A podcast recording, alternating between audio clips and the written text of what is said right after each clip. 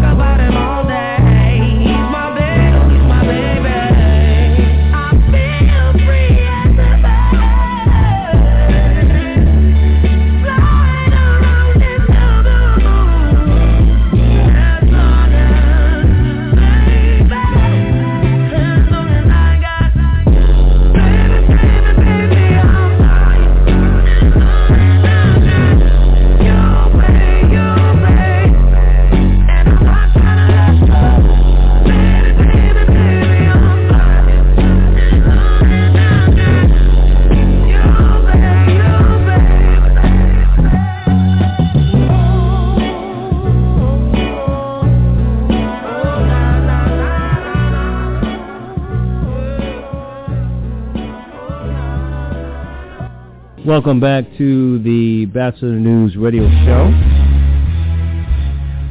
On the Batchelor News Radio Network and WCOM. WCOM in uh, Chapel Hill.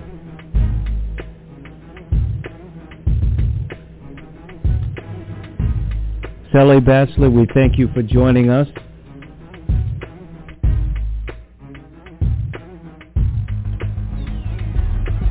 Always good to be here in the studio, and we, we certainly appreciate you joining us wherever you are. 919-246-9639 is the number to get in touch with us. Wherever you are, we appreciate you uh, joining us uh, this day. I'm going to go to my guest. She is a teacher at Carrington Middle School. First appearance on the Batchelor News Radio Show on the Batchelor News Radio Network and WCOM, of course. Thank you for uh, joining us here.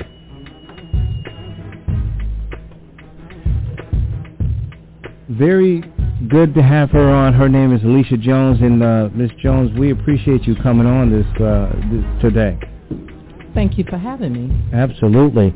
So I wanted to have you on because, um, you know, uh, with COVID, uh, everything has changed, right? So, um, and it's been a a challenge for the kids, but certainly it has to be a challenge for the teachers. Uh, talk about those challenges. I have kids, uh, as you know, that are on Zoom every day, and you know the social part of it is is missing for a lot of kids, and uh, and they feel some some feel dysfunctional because of it. But what has been the challenges for you as a teacher to teach different grades and teach, um, uh, you know, remotely before your kids came back into class?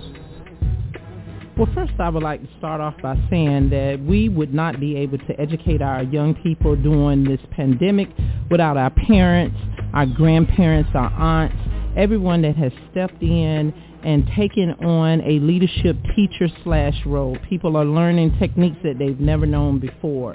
Um, and so that in itself has been an eye-opener. But to lose students that you know will flourish um, throughout a day, just having that personal contact um, is heartbreaking. Um, just to see kids um, just not there, just lost in the Zoom world. But since we have started reopening our schools back in Durham, we have seen a increase in participation. So that has been a good component of it. But we did lose kids in the midst of it with dealing with technology issues, just the social um, lack of socialism that they were going through, not being able to be with their peers, uh, just not having that human contact has been detrimental, not just to the students, but to us as faculty and staff as well. So you you teach music, correct? Correct. So it it's it's got to be a different challenge. I know my son played the clarinet and some other things, and they took um, the electives away uh, for the moment because of I, I don't know the, the fact that they couldn't do it via you know remotely. Um, so you know it shows up on his uh, on his um, you know progress report and, and, and quarter reports, but it's nothing there. So what are the specific challenges that you had to go through as a music teacher? And I love music teachers. You know, in that regard, it's different from math and English and things of that nature. What's the challenges you had to go through? Uh, I think technology was one of the bigger challenges um, within the school district. Um, I do not have a nice studio with um, speaking and singing mics like you do here at WCOMFM.org, but we have adjusted very well, and we have the support of our district um, admin, and our principals have been very supported and understood that the student is a well-rounded student with the arts. Um, it is a component in their growth, in their education. So when you, you, you look at that, how was it? How did you grade quarterly um, before they started coming into class? How did, how did that work? How, was it a fair? I mean, if they're if they're on Zoom, then how do you actually do that? I, and I asked the same question to my kids' teachers in terms of, you know, is there uh, uh everybody seems like it's going to pass because you're in this different environment because of COVID. Well, we definitely want to have grace and mercy with our students um, because it's not their fault, and we don't want any kid to feel like they're being penalized. Um, but we have different programs. Um, our Canvas program has a studio recording um, device that kids can send their recordings in of their song samples or whatever song selection that they're doing, and you can still grade as if they were actually singing in front of you. So with recitals, again, my son, both my sons have played instruments before, so they had to go to recitals and as an individual or as a group right. of both, and have to have these these challenges. Um, so um, with with that being said, um, how did you work out? Is, were there any kind of competitions in terms of recitals at all, or is just sort of introducing, you know, studying, understanding the music? Um, we actually uh, continued on with our district um, all-county choir. Um, our lead in our district, who is Jeremy Tucker, has done an excellent job with making sure that we have the proper programs so we can record our students and merge those recordings in as if it was an actual concert. So we've put on a virtual all-county chorus. Um, we're looking to put on some spring concerts as well. So it um, we slowed down a little bit, but we didn't skip a beat. Uh, if you're just joining us, we're talking with Alicia Jones. She's a, uh, a music teacher at uh, Carrington Middle School in Durham uh, here on the Bastion News Radio Show on the Bastion News Radio Network. And, of course, our, our folks here at WCOM in Chapel Hill and Carrboro. Um, so how, you know, I think music – I love music. So music is always going to soothe the soul, right? You're a music teacher. Definitely. You understand it. So how important was it for you to continue doing what you do for the morale of the kids and even the, the, the teachers, like in terms of just making sure that what you do as a music teacher and putting forth this, even in a Zoom or remote uh, method, uh, was important for the morale of the kids? We have students that before pre-COVID, before COVID, um, through, they were stronger within our arts program, whereas they may not have been able to sit still in a language arts or or a math class or a social studies class, but they were able to get on stage and perform and shine. And so we took that to the advantage of giving kids still that opportunity um, to shine within our arts program and didn't be in a park, feeling like they still had their family within the school.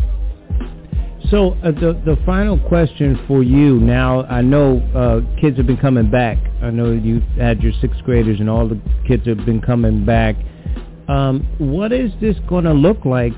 You know, uh, with COVID still in the midst. I mean, it, it's it's certainly going to be different. But what what is it going to look like? And and and feel free to give some some shout outs if you want to uh, to the school.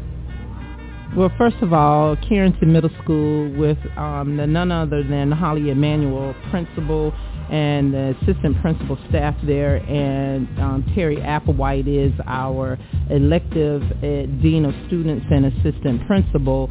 Um, it we don't know what it's going to look like. All we know is what we're doing right now. We're going to make sure that the kids are social distance.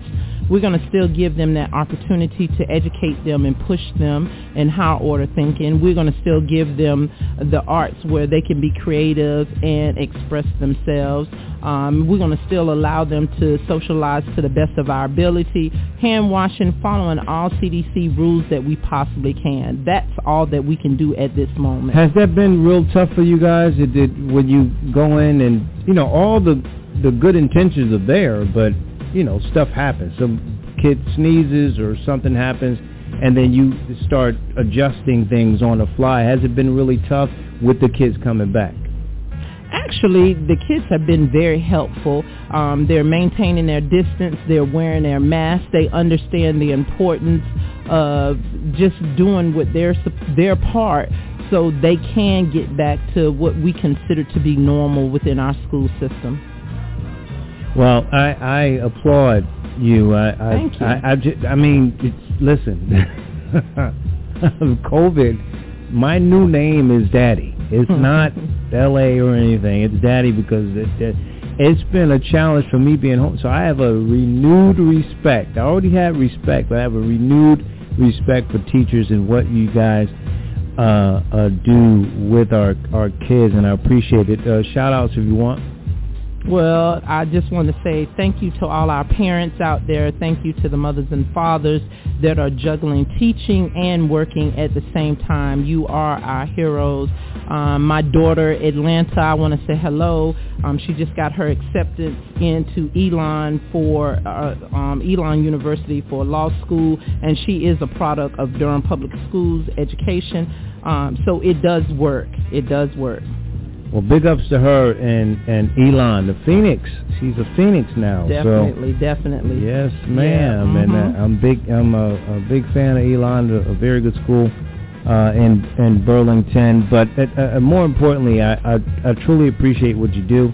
Um, it's it's not easy what you do, and and trust you being a parent and a teacher.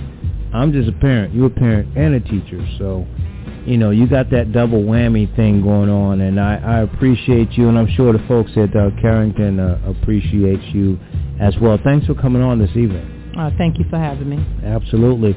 Alicia Jones, she is a uh, music teacher at uh, Carrington Middle School in Durham. It works. It's been working, and um, we certainly appreciate her and her efforts. This is the Batchelor News Radio Show. Stay tuned.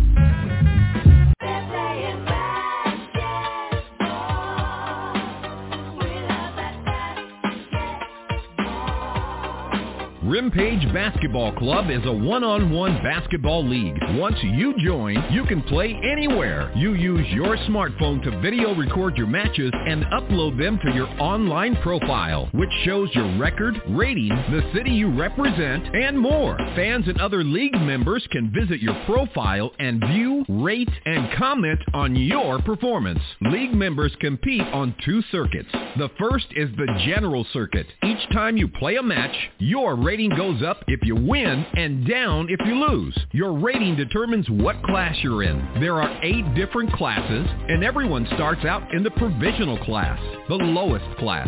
Keep winning and your rating keeps going up and you graduate to the highest classes. Sani Fayette is the highest class. 2,500 points gets you to graduate to this class. For more info, go to www.rimpage.club.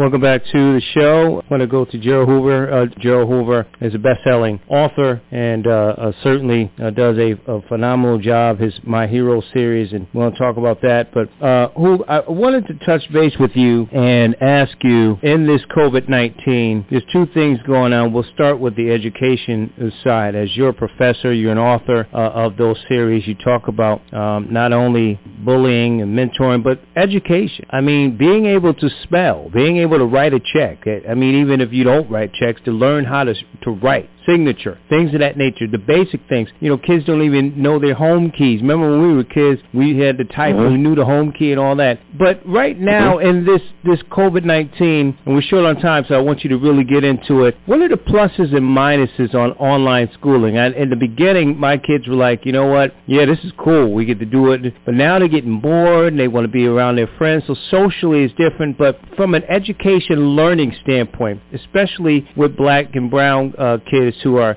uh, not only uh, disadvantaged in some cases in neighborhoods, the books and all of those things. What's the pluses and minuses of learning online? Well, I'm gonna go with more of the well, I, it ain't that many pluses to me. Uh, um, I think it's more of the pluses that there's something happening as opposed to just being shut down and there's nothing happening at all. So at least there's something tangible that's being used. You know what I mean? Um, can it work? Yeah, I mean it can but I, but like you just mentioned, that social uh, uh, um, if the, the social part of it is part of the the the, uh, the dynamic of being able to know how to get along with, with your teammates. Uh, um, uh, I call them teammates, with classmates, uh, knowing how to function, as opposed to everything being robotic, pressing a button.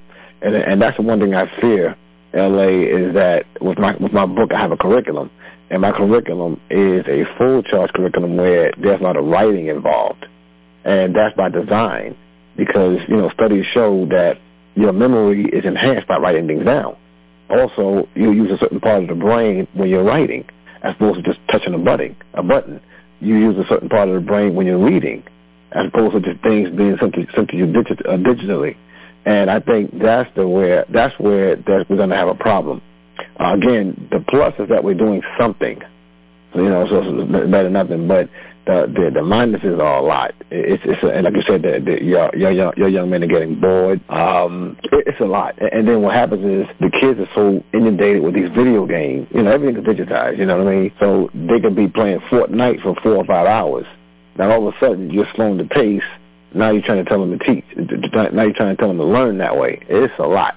So so they have to reprogram themselves on even how to learn as opposed to being away from the computer, you know, instead of being away from the computer and being instructed by a teacher or some sort in the front, in front of them, where she's able to, she, he or she is able to do things live, you know, and in person, so to speak, and sort of uh, uh, have the um, option of learning things on the fly as well, doing things on the fly. You really can't do things too much like that when you're online. You have to, you know, you have to kind of ro- robot yourself a little bit as well. So, but again, pluses is that they're doing something. Minuses are a lot. And, and what I fear is that our children won't get the benefit of really being promoted in a proper manner, meaning earning the promotion. Because right now, you really can't fail a kid. I mean, you can't. I mean, how can you? You know, I mean, how do you fail a kid that that uh parents may be suffering from COVID, and it, you know what I mean. And- them, themselves might have had it. And who that's that's a really a great point because uh, if you have a marginal kid, a kid that's been struggling, um, it, it, it- it's probably not doing a great service for that child if you pass them because of the situation, and the climate we are in, and even before Mhm. this, speak to because I think we had this conversation before about uh, using. You know, I, I'm, I have a real issue with kids using calculators for math. You know what I mean? Mhm. Um, and not Mhm. counting, not writing things out like you said. I tell my kids all the time, write it Mhm. down, take notes. I they can go into my studio, my my my office and see nothing but notes. And I try to tell them not only Mhm. take good notes, but make sure you have organized notes. So when you come back to it, Mhm. you know what it is. You put your name, date, all that kind of stuff. Uh, and some, Mhm. I, I see some of the kids that don't do that, but I get, I have a real issue when they use sort of these electronic things or things that Mhm. take away from counting and reading and all of these things, Mhm. audio and, and things of that nature. Mm-hmm. Well, well I, I'm gonna be honest with you. I'm gonna give you an analogy because I, I know you, you'll catch it. Well, t- I'm gonna, I'm gonna give you a saying. I'm gonna give you an analogy. You know that that was saying if you don't use it, you lose it, right? So we so we understand that part. But now picture a person that's a couch potato, straight up couch potato, remote in his hand, and beer in the other hand, eating chips, doing this for years, watching TV, you know, shape got different, what have you. Then you say, okay, I want you to get in shape, the best shape of your life within three weeks. But tonight we're gonna start off with you running five miles. That person wouldn't. That person wouldn't walk good four blocks. I mean, five blocks really good, without him like, oh my gosh, I'm tired. And that's the same thing that's happening with our babies' brains because they're not using that part of the brain, like you just mentioned. The pre- all you're doing is pressing a button. You're not trying to figure things out in your head. You know what I mean? So you're not you're not exercising that part of the brain. And we know the brain is an organ, but it acts as a muscle. You might as well call it a muscle because it acts as like a muscle.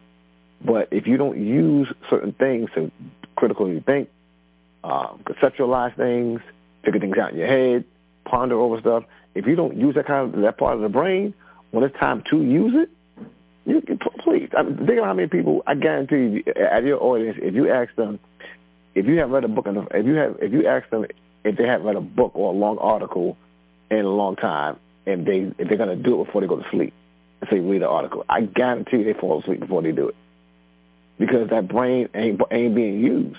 So now you're gonna tell me read all this, you know what I mean? At, within a certain period of time, that brain is over.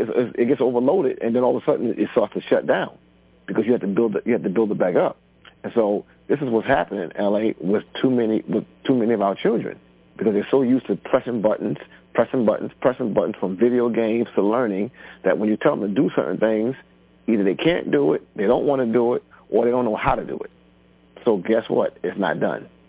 And my fear, I mean, I'm saying as I'm saying a cons- my my my son is 29 years old, so I'm not, I'm I'm not a concerned parent for him, but I'm a concerned parent for others because as an educator, every child that comes into your classroom or any class, any any any of me when I go to schools, those children become my children, and I say it openly. I'm like, for for the for the time being I'm here, you belong to me, That's and I treat them as they're my children. And so my fear is that because they took penmanship out of schools, you know, so these write these kids don't know how to write cursively, nor can they read it. So so I'll, I'll use the word script.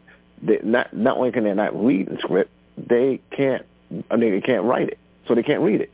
So now you're telling an 18 year old, 19 year old, go register to do this, sign this application, go do this, and they say sign your name. He's writing in print. He's or she writing in print. And to believe it or not, the way they write, they're not even writing online. I mean, in other words, you, you tell the kid to write in print on the line, they're writing in between the line. And they're writing, I mean, they, they're putting their name like uh, they got it across the line because they don't have a concept of writing, bro. That is like scary. Yeah. And that's happening worse for our black and brown babies than it is for other ch- other children because other children, they they the ones that have the means to it, they're being taught how to write in script. Sure. So now, so education system it seems they seem to have put that on the parents, which is not fair. Not no no no. When I say fair, because that's a basic requirement, writing. You know what I mean? That that should, that should be something that should be uh, uh, cataloged in schools on, on, and, and and should be progressed in schools because LA, that's how we learn.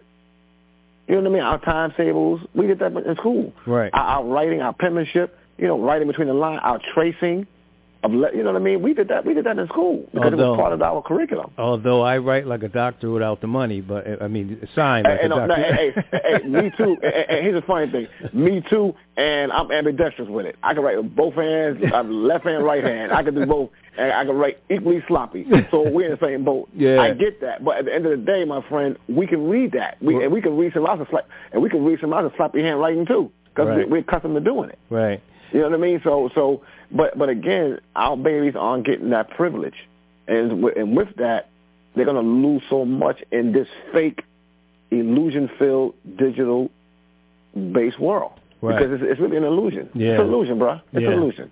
Talking These, with these the- smartphones have made, made us dumb. Talking with uh, Jerald Hoover, a best-selling author of My Friend, My Hero, a book targeting young black and brown boys ages 12 up and up here on the Batchelor News Radio Show, Batchelor News Radio Network, and WCOM, Chapel Hill and Carrboro, uh, uh, North Carolina. And we'll get to the, the book series and info there. Um, really sort of the final uh, phase, and I know you said there's the positives because they're doing something. But again, um, the concern I have is that even before the virus, even before they had to go online, and some are going back to school in certain places, and I mean, you can get into if it's safe or not. That's a whole different discussion for another day. Um, but the fact is that, you know, it, kids even before the virus, and I, and I have to again, I challenge mine all the time. Um, it, it, they work is not. It, I wouldn't say it was necessarily fun for us, but Mhm. you know, we knew we had to do that, and we knew at the end of the day it was going to make us better. Even sometimes we didn't Mhm. feel like going to school. I tried to play hooky. My mother found out all the time, but I had to do what I had Mhm. to do, and it didn't seem Mhm. as forced on us as it is with kids. Kids like, okay, if you you do this, you can play this, or you can go outside, and they pushing, they zooming through it. But at the same time, you want to tell them, no, take your time, because a lot of teachers say, take your time, read the read the questions, you know, when you're taking a test. And it seems like these, kid, these kids, our kids, are trying to zoom through a lot of the, the work, and they don't seem to get it. It's more robotic than Mm-hmm. Consumption and understanding and comprehending it. You you you buy Mhm. that? Mm-hmm. I mean, and, and that, that's the fear. And, and, and, and matter of fact, you said it eloquently, but you you basically repeated what I was saying and the way I said it. When these when our babies get a certain age, they're not gonna be able to function other than doing what they've known. It's almost like putting a, you know you know they put the uh, blinds on horses, run that straight run a straight line. They won't know how to do anything else. But oh, it's not it's not set in stone this way. They won't be able to do it, and that's where too many of our child children are going to fail that's where they're going to fail because they won't have options on how to do things any other way, and that's going that and that's a criminal act if you ask me. It's a criminal act. It's because I, and, and that's why I said fake illusional filled world because you'll say, oh no, he got a so and so on his test, but yeah, he was pressing a button that you helped him press because you're trying to get that funding because the state mandated so and so and so and so, which the state has no, they have no clue what's going on on the ground.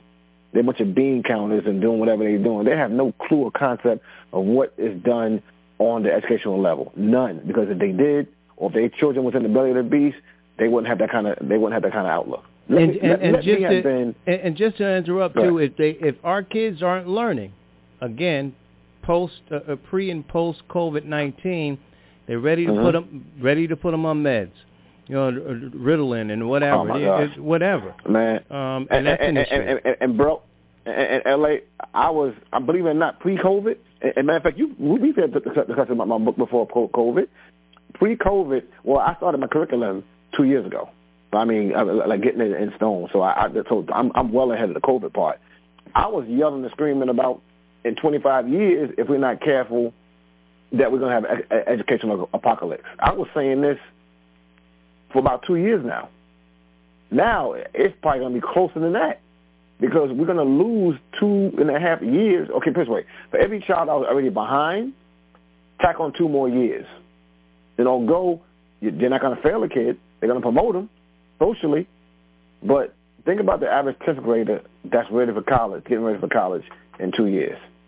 They're, they're, they're going to be functioning on a sixth grade reading level or sixth grade grade sixth grade work level. So- that so- means when they graduate high school and, and graduate to go to college, they're gonna they're gonna it's gonna be a, very, a real challenge. So real, real quick, because we're running out of time. Um, what would be some of the solutions you have, uh, you know, right now with COVID and, and moving forward? And please do uh, let people know how they can get my friend, my hero, talk about the book and, and where they can find it. Sure. Well, I'll, I'll do that first because it's fresh in my head. Uh, my my website is called The Hero Book Series. All right, theherobookseries.com. Um, for those that are educators or they want to uh, do some homeschooling, help, help, help them enhance, you can order my book, and I will even let you know how to get the curriculum to go with it. Now, the curriculum uh, uh, it has a study a study guide, which you have to write, read, uh, do some uh, uh, research to learn how to words, how to put words together, context clues. I mean, it, it's, it was the same thing you, you would, would happen in the school. Also have a teacher's edition to where you have the answers. So for you parents that have young children, okay, Johnny, do this, do this, do this. You as a parent, whether you've been to school lately or not, it's okay. You have the teacher's guide. You have the answers. The sentences, you have answers. The, the, the multiple choice stuff, you have the you have all the answers. I even have a pre-test, so you can say, here, Johnny, take this and let me see how you can do with that. Then I have what's called a unit assessment, and I have answers for that as well. So you have a student success guide, you have a teacher's edition, and you have a unit assessment. So you have all those, and you're good. What I would suggest, put a physical book in your child's hand. E-learning is fine. I my book is on tape now. It's coming out about a month. I, I even have ebooks, which okay, I, I'm not really for them, but I know people. I don't grown ups want to read it like that. That's fine. But put a physical book in your hand. The five senses that we're blessed with are given to us for a reason. Putting a physical book in your hand speaks volumes to the mental, soul, mind, and body. There's a lot of and go on YouTube and research touch on how the effects are of touching a book. Google that. T- touch it, touching a book. Wow. How powerful you start that your knowledge starts to your your knowledge starts LA with just touching the book. It's powerful. I I, I just saw that I just saw something like that the other day. And it's funny because I've been thinking about it. Because you know 'cause you know I'll give you an example. Let me let me say this really quick. I know you're short on time. In the in the in the Bible, I'm, I'm sorry, in, in church, people have told me. I, I remember old ministers would tell me. I would say, well, Elder so and so, what do I learn? What do I read in the Bible? What should, how, what should I do? They, they, you know, they would tell me, say a prayer, put your hand on top of the Bible, and just open it. Meaning, I heard that meaning before. You'll find it. you, you know what I'm saying? Ella, Ella, you know where I'm going. You know where I'm going. You know where I'm going. There was something powerful about putting your mind right with it, coming, becoming one with the story that you're about to read, and then opening the book deep with that. That's deep. And, and so we keep giving these books, these, these, these, these, these digital books and everything. You ain't helping these kids. Put a book in your hand. Put a physical book. The five senses are, are given to us for a reason. That's and if right. you dummy us out with that, we ain't gonna have them, buddy. We're gonna be ro- people gonna be robots. That's right. It's not gonna work for us. Yeah, It's not, and- not gonna work for us, bro. And the learning is, is robotic at this point because of that. Come on, man. Yeah, you're right. Come you're on, man. absolutely Come right. on, man. Yeah. Well, Come we- on, man. we're We- gonna- we can't afford that, bro. We can't, we can't. And you talk about apocalypse. Oh my God! You you, Come you on, being man. you you get your Negro Dominance points because you have been talking about this for quite some time. So uh, I know that for a fact. Hoove, I love you, man. Appreciate you. Be safe. Uh, I'll you too, talk with you very very soon. We'll get you on next week and talk some You- more about this. Okay? My pleasure, my brother. Take Be care. safe, man. All right, man. Napa Know How. Napa guy knows not to judge a man by his car's multicolored paint job or absence of modern gadgetry. Who cares if it's technically old enough to vote and the windows are powered by the strength of your left arm? Your monthly payment is zero, and it'll stay that way. Because with over 500,000 parts and a little Napa know-how, you can keep anything on the road. She may not be pretty, but she's all yours. That's Napa Know-How. Napa Know-How.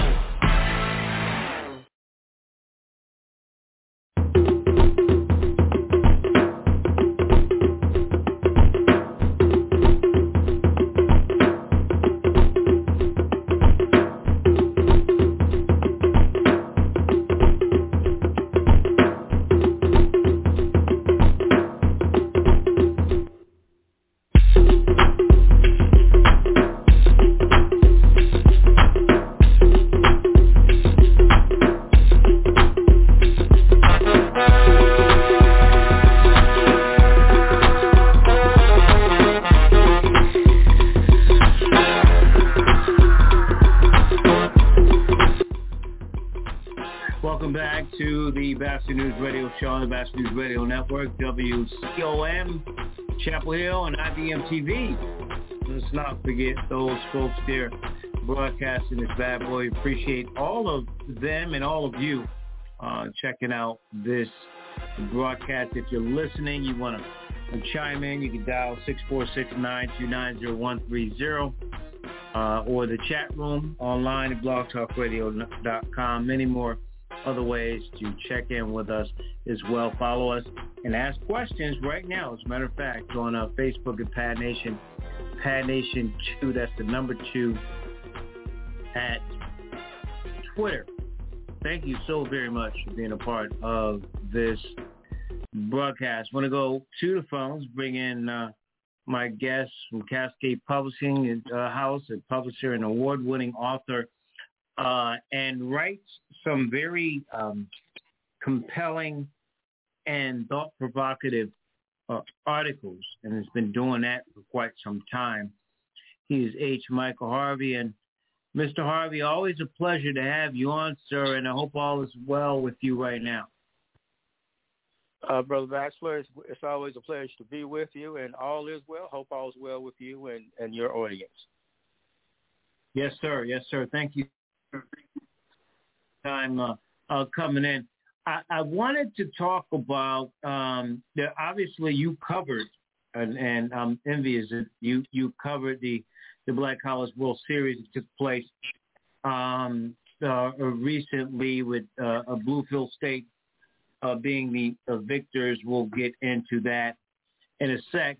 But when you look at the HBCU, the black experience, uh, and I love the fact, I love, I absolutely love the fact uh, that you and your photographers uh, took pictures and interviewed uh, those black families, uh, whether it been um, husband and wife and two sons um, that were there taking in the experience, or was it if it was father and son, and Cameron Ray and, and, and Carlin Ray?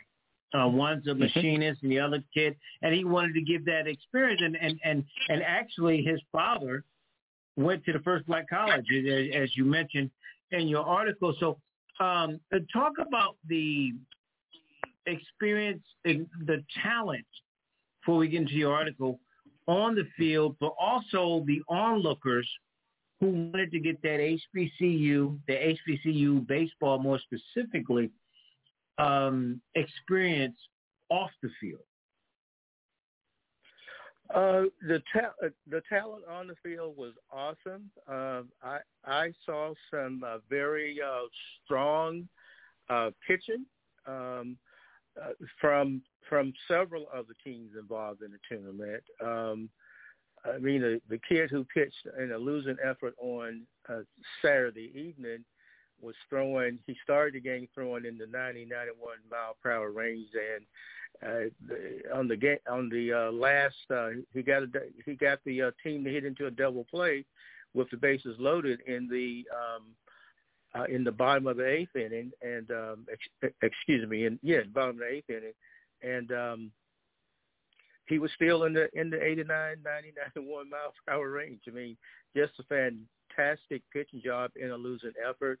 As a young man who pitched the ball game, uh, the first game of the of the series, also for um, uh, Xavier, who struck out 17 batters in a losing cause.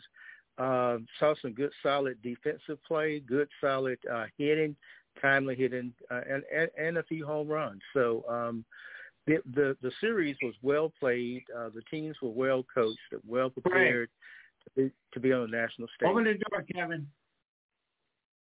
Yeah, and, and you know when you you look at it, um, Mr. Harvey, uh, uh, the fact is that one of the things, one of the concerns on the field, you know, as uh, black ball players, more specifically as black pitchers, uh, the concern was that they couldn't throw hard, and that you had to retrain and and everything else in terms of, you know, if they're not in the 90s plus, then they may make it to the minors, but that you may not see them in the majors. It, it, and that's strictly on the pitcher side. You play the game, so you understand what I'm talking about.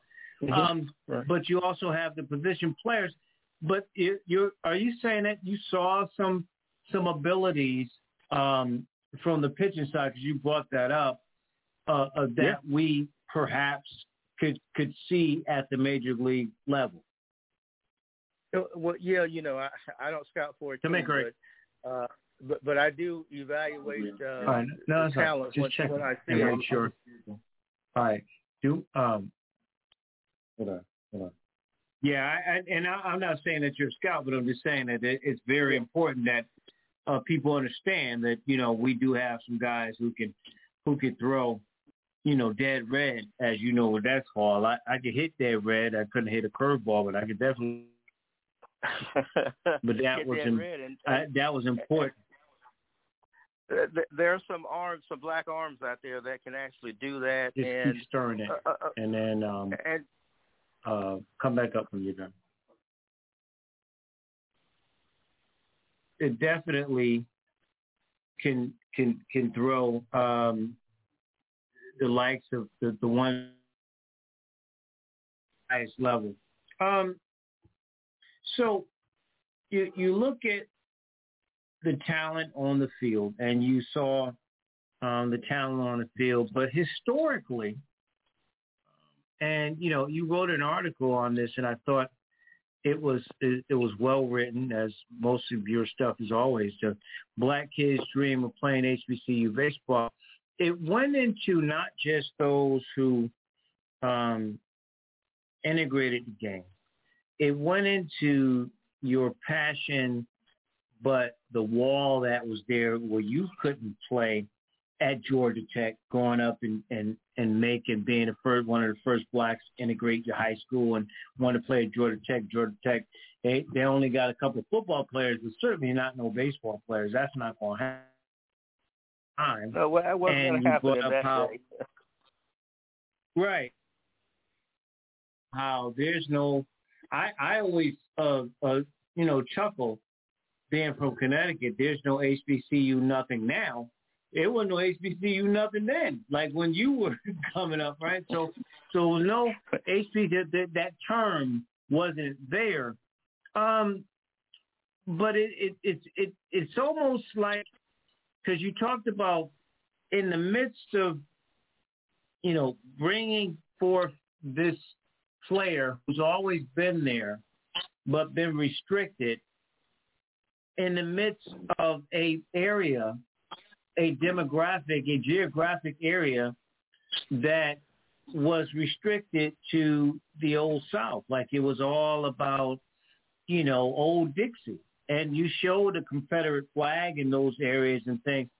So it, it's really nostalgia, but it's also a, a a place where I read from the article.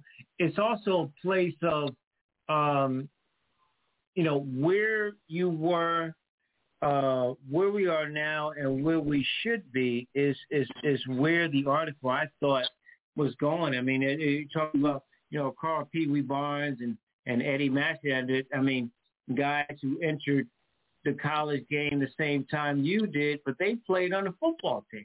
So I mean, um, baseball has always been there, right? but it's always been a always wall. been a white. It's always We- been a white game. But but but we but we play the game just as good, if not better, though, Mr. Harvey.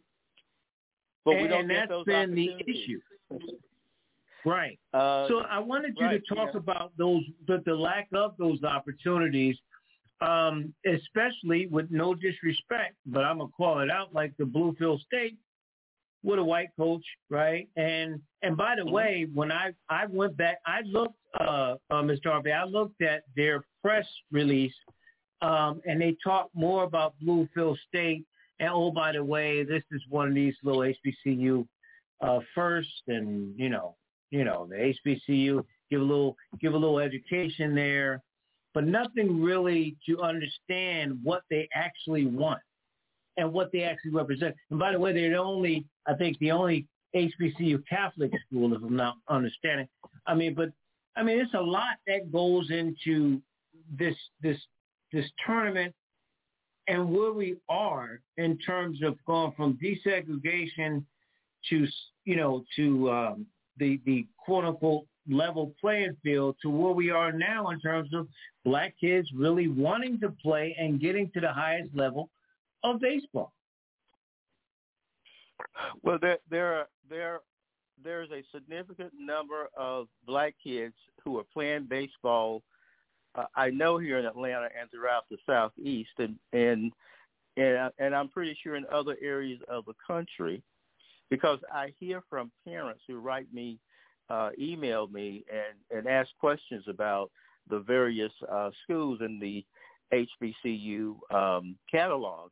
Uh, they're interested because they're they're in these communities where their their sons are the only one or two black kids uh, on a baseball team, and um, and usually if that kid wanted to play be a middle infield, a shortstop, or a second baseman, he ends up out playing in the outfield, and the parents believe that this kid is a shortstop, and they want to get him into a situation where he can play um, and, and and be judged not based upon the fact that he's black, but on his his baseball ability, and and so so our kids are playing baseball, but what has happened in the last fifteen years and to a greater extent in the last seven or eight years is that the number of roster spots at historical black colleges and universities uh, for the black baseball player has is almost dried up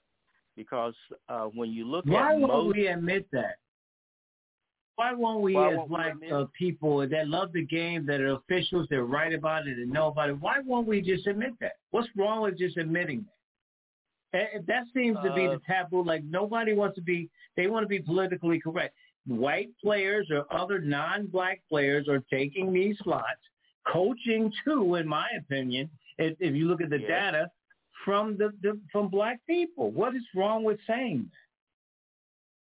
I have no problem in saying it, but uh, my colleagues are kind of shy away from it, uh, and and I don't quite understand why that is. Uh, maybe uh, they see the tide of history changing and don't think that they can get in the way and uh, change it. Don't want to get steamrolled by it, and so they look the other way. But you know, um, I'm from the I'm from the James Baldwin School of Journalism, and Baldwin said that as a journalist, as a writer, his job is he is a witness, and and so I'm a witness. I go to these events and I witness, and I write about what I see.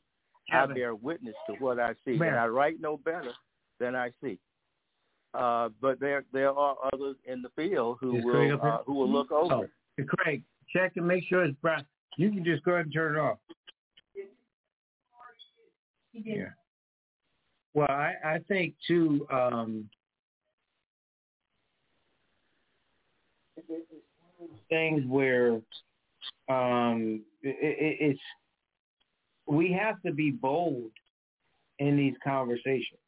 Uh, I mean, you have to call it for what it is. You have to call it for what it is because if if you don't, um, then these these things continue to uh, uh, to go on.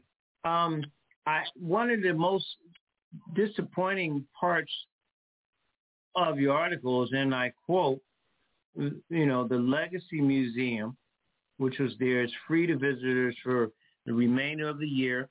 Due to COVID-19, sadly, um, none of the schools participating in the first Black College World Series took advantage of the opportunity to visit its expos, exhibits, uh, photos, um, uh, as well. So, it, it, is it because of the COVID or because they weren't interested? And if they're not interested, isn't that part of the initiation of your article, which says these kids want to play these games, but you know it, it's it's getting wider and wider. If you don't know your history and respect and love your history, then why would you? It's almost like uh, Mr. Harvey when these kids see stuff on, you know, on ESPN or whatever, and they see the touchdowns and the three pointers, right? And they see the LeBron Mhm. James, or they see, you know, one of uh, the,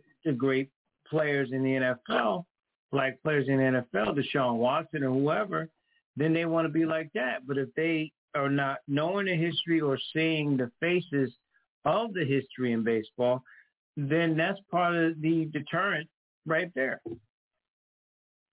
Well, uh, you know, it, I, I have to, um, in all honesty, I think uh, the the fault of the blame for um, for for the fact that none of the teams visit the museum uh, first has to rest on the shoulders of those who organized and put the event on. They did not um, send out communication to the teams to let them know what was in the area and that they should, if they wished, uh, prepare to uh, visit the museums. But one of the things I did quickly on when I got there early uh, in the uh, uh, in the week in the earlier games, I talked with the coaches and I notified them. I says, you know, the Legacy Museum is a hundred yards away from here. Uh, are you planning on taking your team to see it? And if so, you know, I'd like to tag along and uh, record uh, their reactions and, and and so forth for the things they see. And you know, some of them said, well, you know, we I thought about it. Others says, thanks for bringing it to my attention. Uh, if time permits, we will.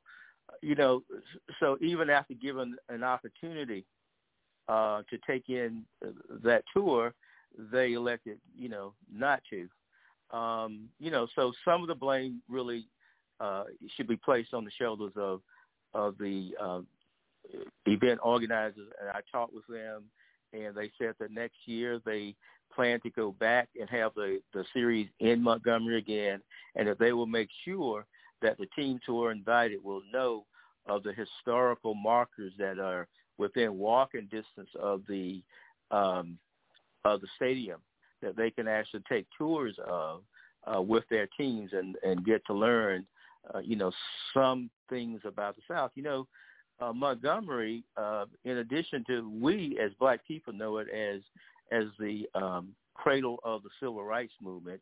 Uh, that is where Martin Luther King was a pastor of Dexter Street Baptist Church in Montgomery when um, when Rosa Parks de- decided that she wouldn't give up a seat on the Montgomery city bus, uh, and the uh, the city had a year long uh, boycott of that transit system, and that propelled Martin Luther King into this national leader that he would become for the next uh, ten or eleven years that he w- that he was to live, and and uh, but you know it also uh, held a significant um, place in in the Confederacy. It, it is the capital. It was the capital of the Confederacy.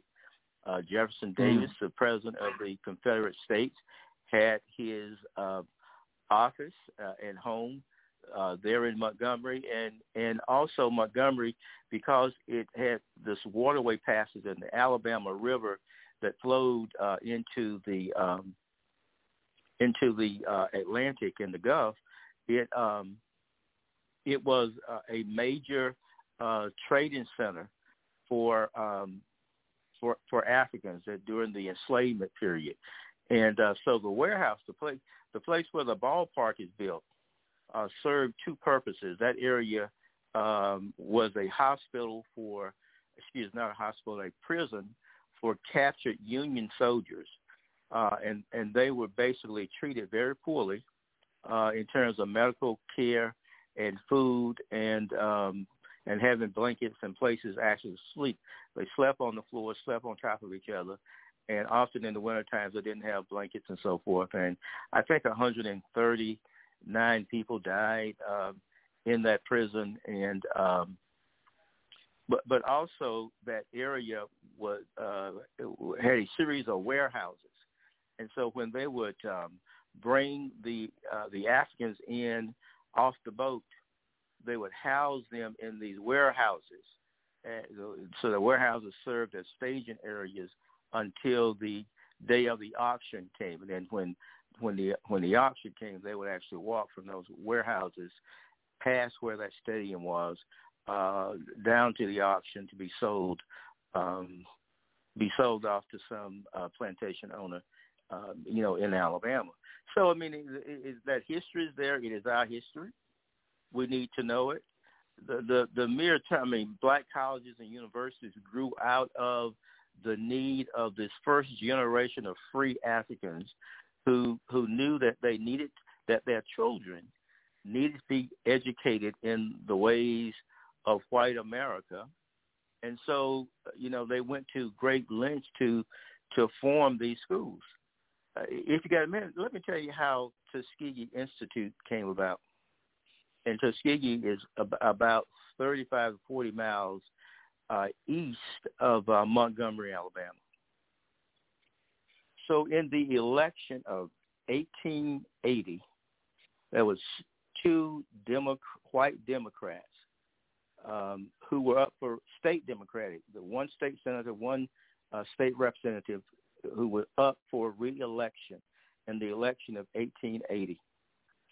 There was a mulatto who had a shop on the town square there in Tuskegee. He was a very successful businessman. He practically grew up uh, going in and out of the home of the plantation owner, who was also his father. And when his when his white sisters learned uh, geometry and Latin and mathematics and so forth, he um, he would take sit down and take those classes right along with them. And then, of course, he had to run over a plantation. He would go out and learn the different trades that the um, that the men who were enslaved um, performed. And so when the uh, war ended and freedom came, uh, he set up a shop on the square and became a very profitable businessman. Well, those two Democrats, which in that in, in 1880, uh, the blacks in Macon County, Alabama, were voting Republican. It was the party of Lincoln, the party that um, had worked uh, in the um, who had worked for uh, the abolition of slavery, and so uh, so the two white Democrats, was fearing that they would lose their seats, went to the town square and asked uh, Lewis Adams if he would help them to retain their seats. And he and so they said, "We'll give you anything you want. What do you want?" And Mr. Adams said, "Well, the children in Tuskegee need a school," and they pledged to him that if he supported them, uh, that they would um, uh, enact legislation in the Alabama legislature that would create a school in Tuskegee for the black children there. And so he won. They the two won the, the election in November. Uh, that first week in January, when the legislature went the session, the the uh, state representative introduced a bill in the House to um, to appropriate two thousand dollars for teacher salaries for a school at Tuskegee.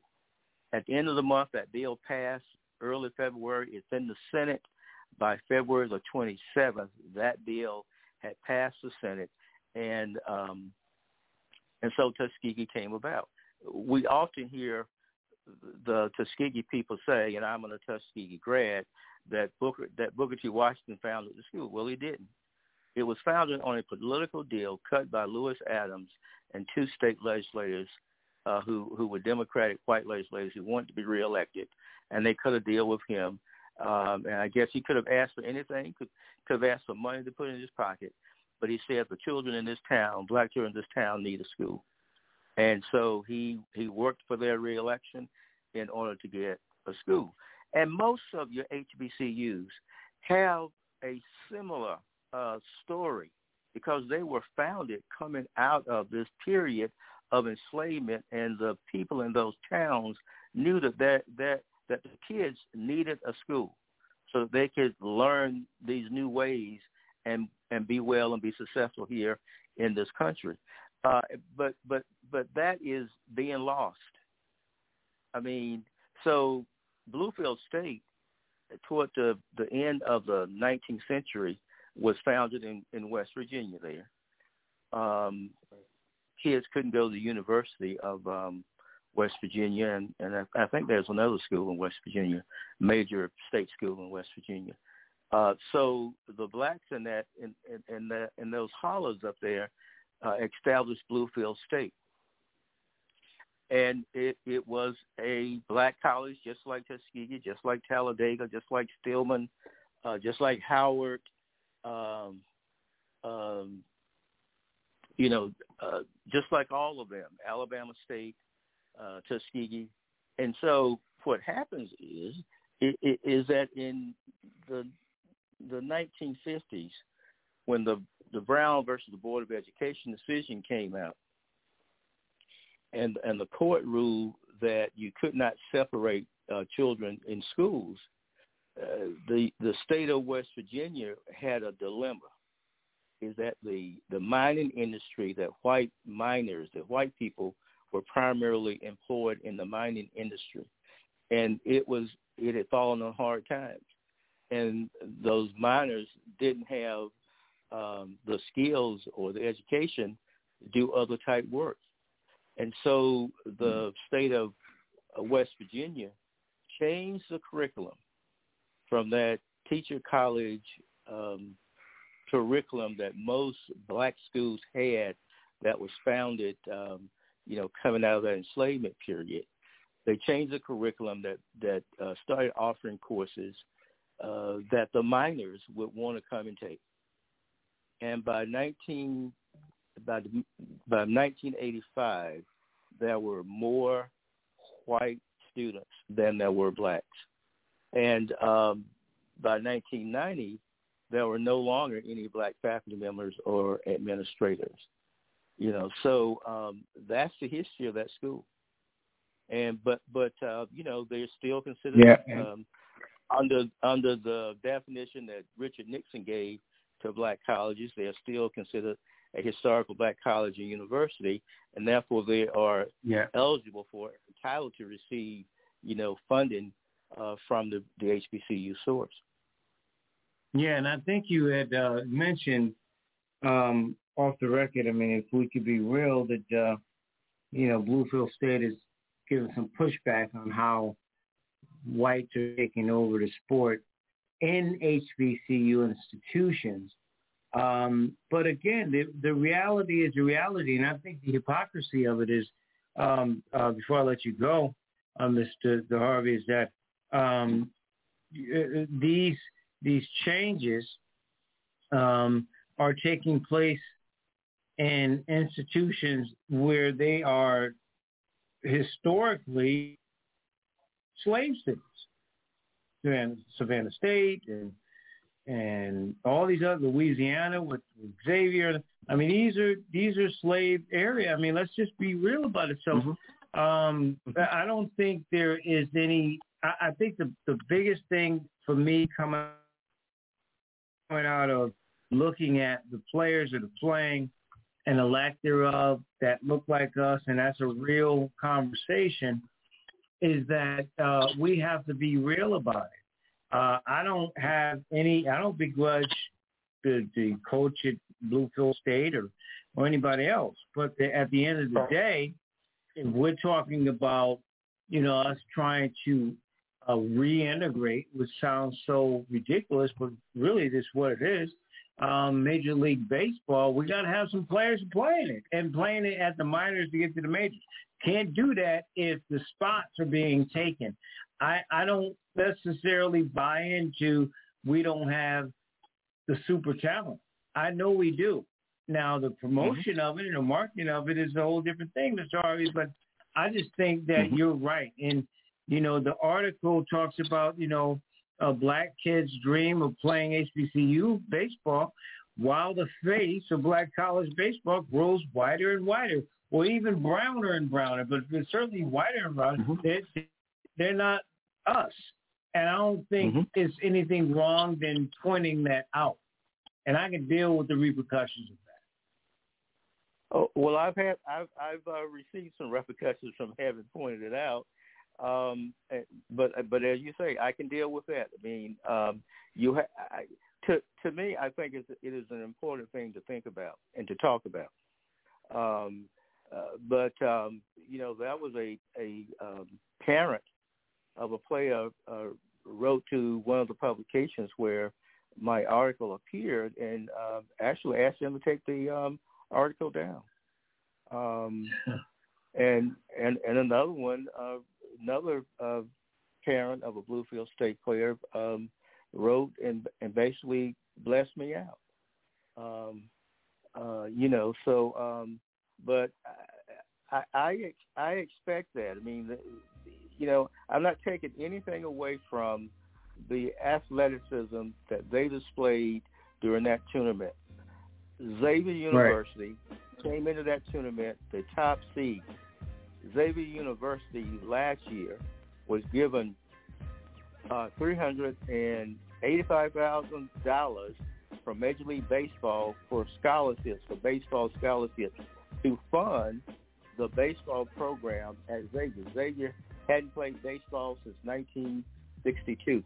I was about 11, 12 years old, and um, and so they revived the program. They they won about 23, 24 ball games this year.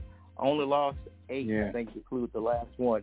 But uh, they came in right. top seed, and um, Bluefield State had to play them three times, and they won two games.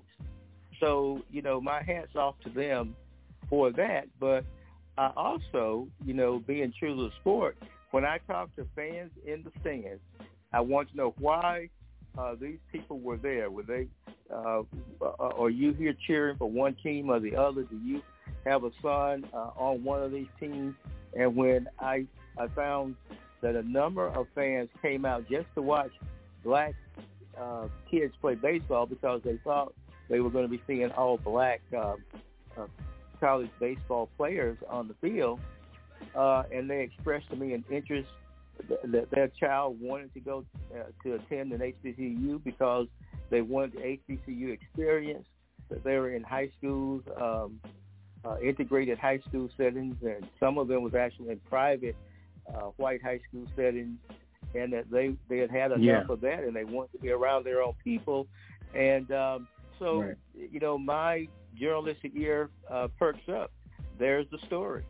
I mean, I'm not so much concerned yeah. about the the hits and and, and errors, the runs, uh, the wins and losses. That's going to take care of itself down on the field. But to me, the story was that you've got black kids who want an opportunity to play, but uh, and they don't know anything about what's taking place at those schools on the baseball level, and then they come to a World yeah. Series expecting an all uh, predominantly black situation, and they they get another picture.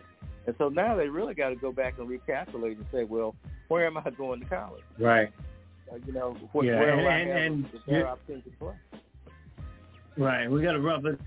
But uh, uh, to Okay. your point, when you look at uh, well, well, to your point, when you look at the um, eh, Bluefield State, when I read the article from their side of the world, they they didn't even know about it. It's like, okay, we got chosen because of this black World Series tournament. Let's just jump in and see what happens.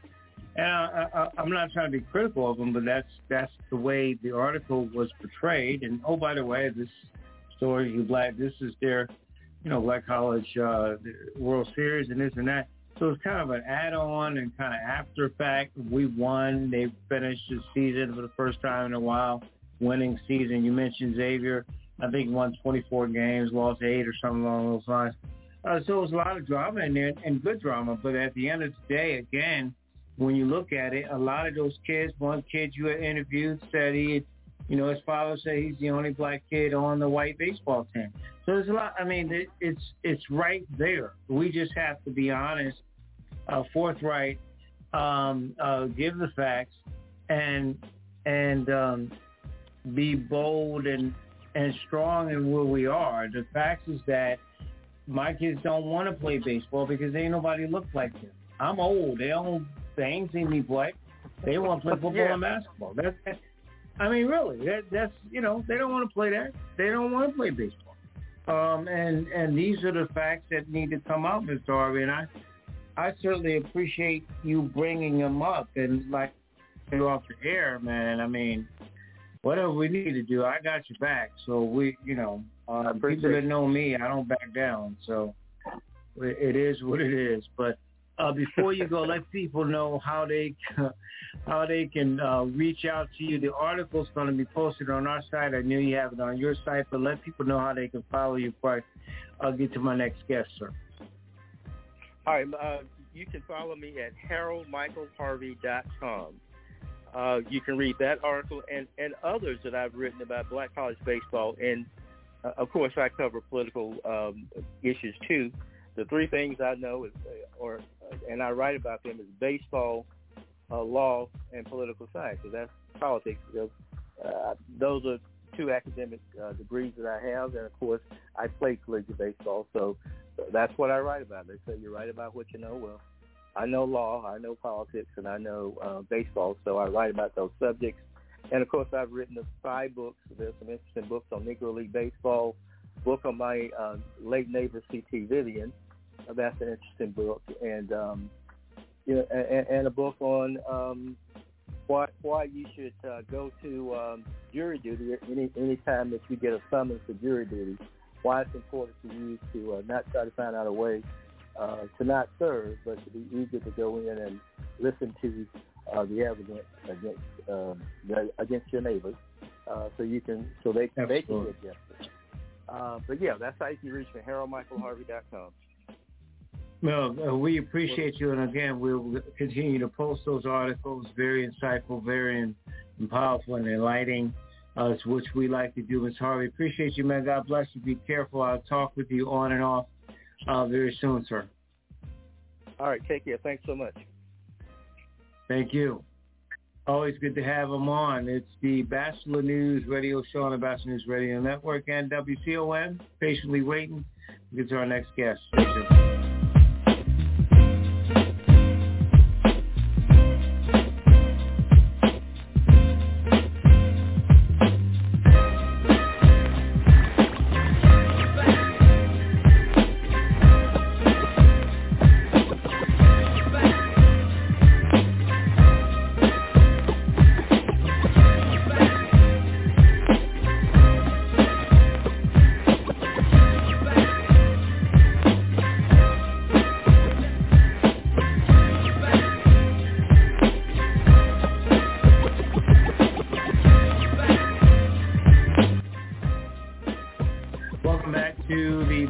News Radio show on the Batchelor News Radio Network, WCOM, and Chapel Hill, and of course the IBM TV. Uh, we thank them uh, for broadcasting this, bad boy. Don't forget if you missed any part of the broadcast, go to our website. You can listen to all the interviews.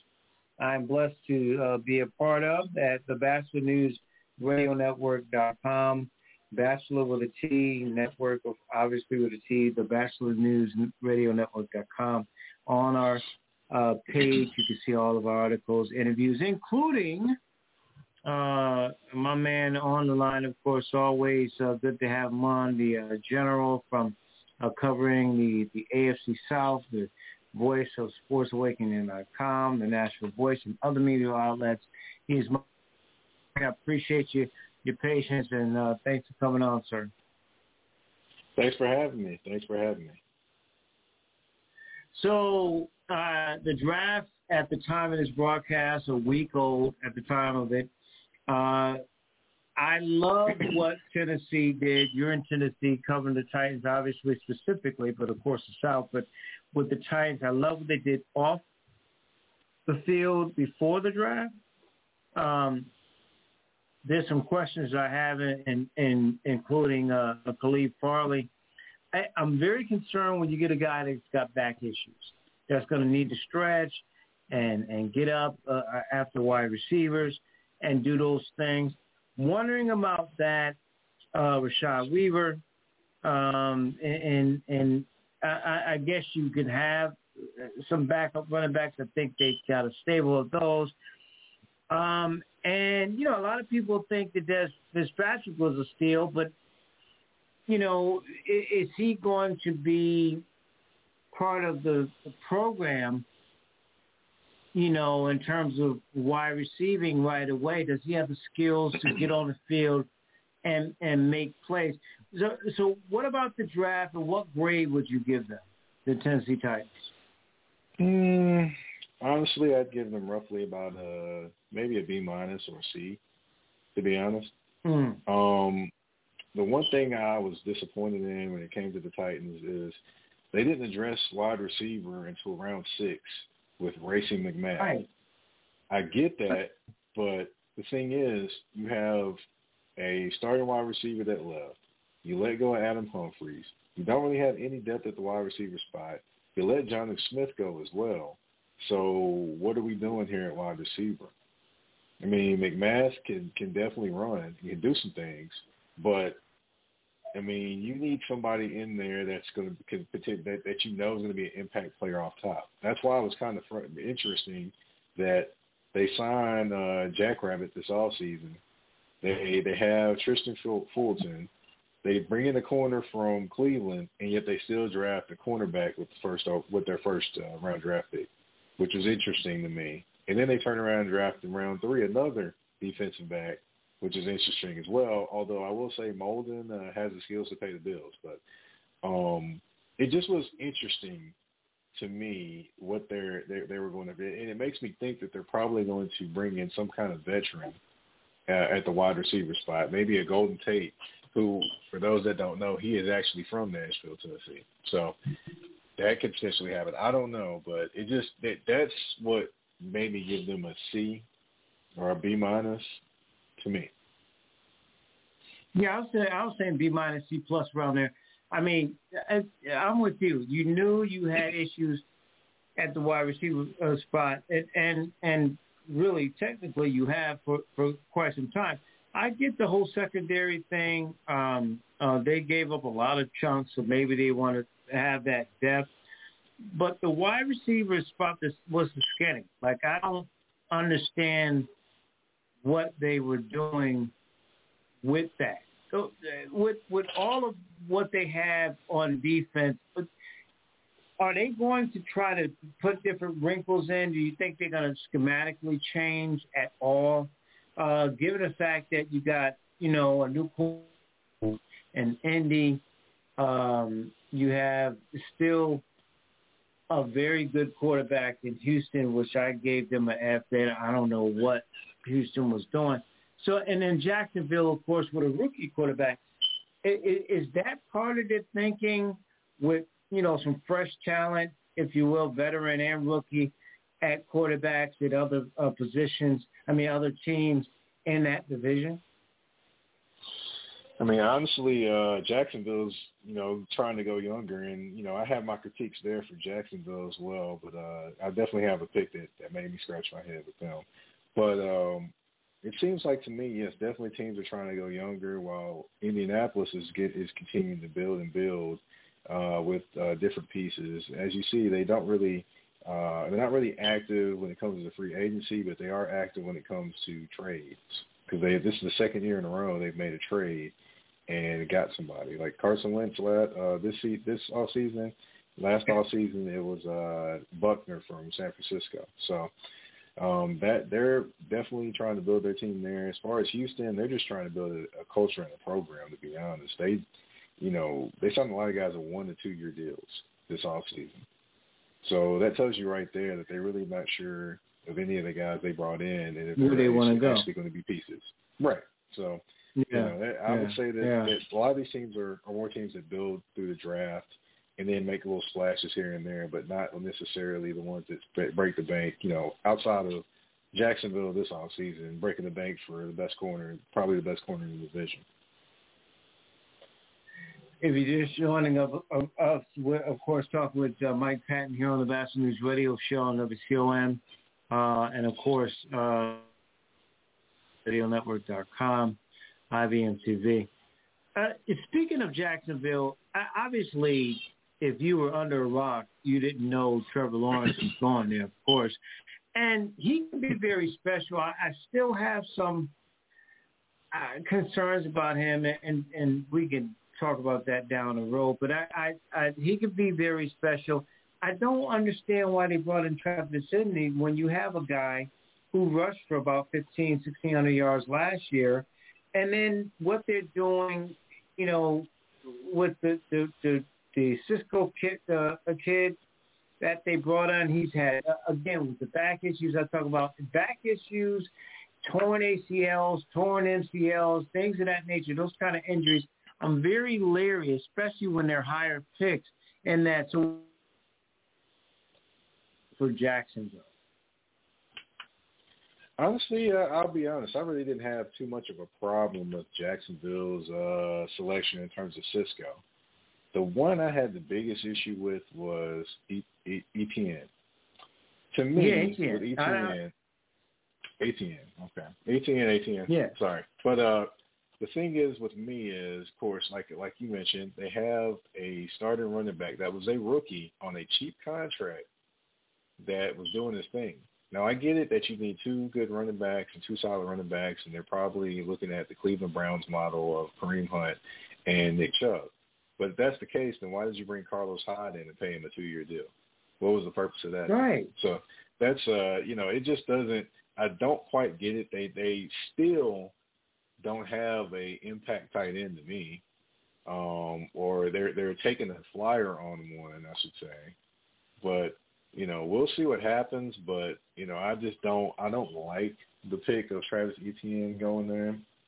Uh, cause, because the thing is, he's a feature back, but he's not going to be a feature back there because those two are, are going to be splitting carries. They're going to be splitting carries. I don't care what anybody tells me. They're going to be splitting carries at the most, and that's not necessarily, you know, it almost if, if I'm if I'm Robinson, the running back, that's almost like a slap in the face to me. I'm like, okay, then cool. I'm gonna have to go show them again what who I really am. It's almost like Lawrence said, "Hey, you better bring my boy in because, like you said, you bring in a Carlos Hyde, he's gonna teach this kid Robinson how to be a running back, how to be a professional." So I said, "Okay, it's done there. Now they're gonna build offensive line. They need pass rushers.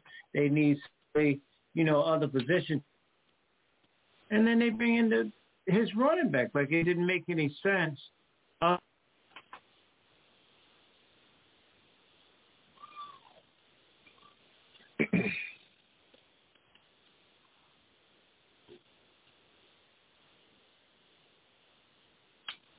Hello. Hello. LA, you there? Hello, LA, you there? Hello. Hello, hello, hello. Hello. LA, you there? Hello, LA, you there?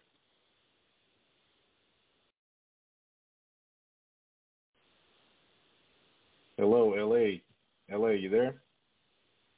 Hello.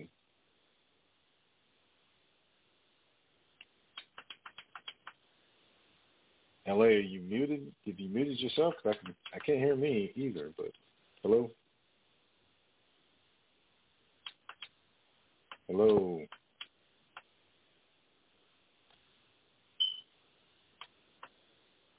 Hello, hello, hello.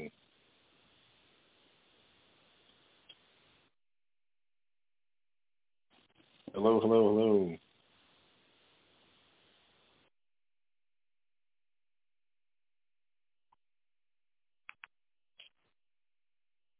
We'll get back, uh, get Mike back on the line. Uh, six four six nine two nine zero one three zero. The number to get us to get Mike back on the line, and of course, uh, we were talking about the Indianapolis Colts, and uh, we'll we'll um, get him back on the line to talk about the Colts and um, and the decisions that they made um, to go defense, and they always seem to go defense. But we'll hopefully get him back on the line to to talk about this in in uh, just a bit. Do have uh, Mike? Mike? Uh, Mike? Can you hear me now, sir? Yes, sir. I can hear you. Uh, okay, we we apologize for those difficulties. I was talking about the Colts and the the decision. Uh, I, I get the Paye pick. You know, when uh, bringing him in, um, it, it, they always like to have those edge rushers. Uh, I think the defense is pretty solid. But what kind of grade would you give the Colts um, in their draft? Honestly, I honestly would give them an incomplete right now. To be honest, I like Kwity Paye, but the thing is with Kwity Paye is is that he takes plays off. That's an issue with me, and, and it comes there. Then another thing I would say that that kind of has me interested in them and give them incomplete.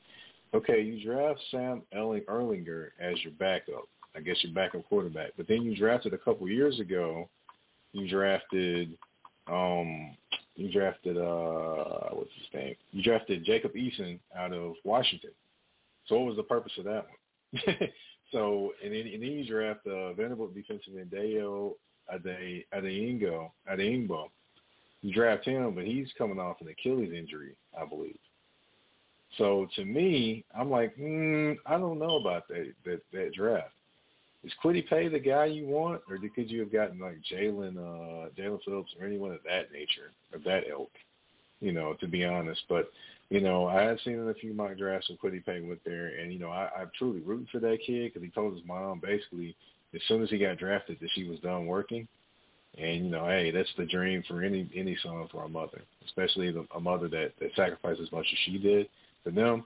But just an overall draft, I got to give them an incomplete to me, or I give them, I'll give them a, a D maybe.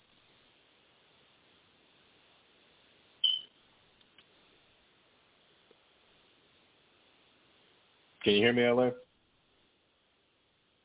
What do you think about the, Super Bowl teams? I mean, obviously the kept their uh, team in place in terms of uh, their offense and defense on the, both 11 starters on both sides of the ball, which is pretty impressive. The Antonio Browns and all those guys in there.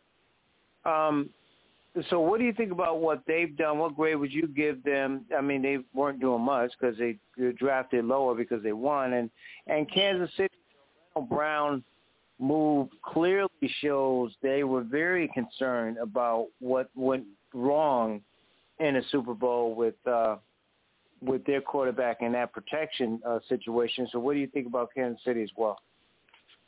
Well, obviously with Tampa Bay, uh, I mean, honestly, they didn't need any more, you know, talent. Then they got a pass rusher, so that's what they needed. I'm very interested to see the kid from Navy they brought in as a free agent Actually, it was a kid I interviewed. He's from actually from Memphis. He plays played for the Navy. Six one, about one ninety, and gives them potentially a big corner that has a possibility of cracking that team as a free agent, which you know be unheard of for a Super Bowl winning team, but potentially could happen. Um, and then also, you know, I, I just like the additions that they made. I'll give them. A, I'll give them a. You know, I'm not going to give anybody really an A to be honest. There's few that should get an A. We're not getting everybody an A here. So I'll give them a B, uh, B, B plus. They got a pass rusher because, uh, you know, JPP is getting a little longer in the tooth, so you got to have somebody to step in and be, be able to play where he is. So uh, I'll give them a good grade there. And as far as the Kansas City Chiefs, I definitely like the things that they did this off season and with the draft. I mean, they get they get a uh, a, a lineman from University of Tennessee, Trey Smith. They get him in like the sixth round. That guy's right. a potential ten-year starter. The only thing that hurt him was he had blood clots in his lungs one year. That's the only thing that hurt him. Um, and then you go get Orlando Brown. You go you get Kyle Long to come out of retirement. I mean, they pretty much got five brand new defensive linemen with their team. I mean, offensive linemen. So I mean, I gotta applaud the Kansas City Chiefs and the things that they've done. And I mean, just you know, the the the, the GM there, I, I definitely can say he's he's definitely playing chess while a lot of people are playing checkers. What about the? I got to ask you about two teams. One, of course, that is my team, and the other one is in you know geographically here, and that would be the Carolina Panthers. The Panthers look like they want to get stout on defense uh, trying to build that up and go on defense in a lot of ways, uh, uh, certainly early. Um, and then the Steelers, they they bring in certainly, I think, a guy who can be in the league for a decade um, out of Alabama who played big in big situations. A lot of people were upset that they didn't, you know, Steelers fans and others were like, wow, they didn't go offensive line first. You got to be able to open the holes for this kid to run uh, through the holes. Um, but they did get some draft picks. Um, they went with Loudermilk, Loudermilk out of uh, Wisconsin. Some people said early. So what say you about the Carolina Panthers and the Pittsburgh Steelers in terms of grades? Honestly, I, I don't mind what the um, what the the Pittsburgh Steelers did. Their first pick basically told you right there what they want to do and want to get back to doing, and that is running the football. So I applaud the Steelers for taking that that young man, and I'm a fan of that young man already because I don't know if you know this or not, but he was actually at a homeless shelter during for his Super Bowl, uh, not Super Bowl, but for when he was getting drafted, having a party at the homeless shelter where he used to live, actually in California. So I, I applaud that young man for not forgetting from where he came from and being true to who he is. And I think he's going to be an excellent weapon and running back for them and a guy that they're going to depend on heavily, as in like Le'Veon Brown heavily. Le'Veon Bell, I'm sorry, heavily. So I think with that draft pick, they're going to go back to the um, running the football 20 plus times or getting the football in Najee Harris's hands 20 to 25 times and kind of making the big plays off of the running game, which is exactly what the Pittsburgh Steelers need to do and when they were at their best. As far as uh, Carolina Panthers, if I'm Sam Bradford, I'm Sam Bradford, Sam uh, Darnold, I'm interested in like, okay, cool. You got you got a weapon in uh you know you got a weapon at wide receiver. You got uh, Robbie Anderson here, but what else are you gonna give me? You know, are you gonna give me somebody else to block for me? Or are you gonna give me another tight end because they don't have any tight ends? I mean, what what are you gonna give me? And honestly, they didn't really address those needs. So I understand the defensive side of it. So I give them a, a B minus. Uh, they can still do better. Uh, you got to give more weapons to Sam Darnold, uh, or else you're going to put him back in the same situation he did in as a New York Jet, and that wasn't good.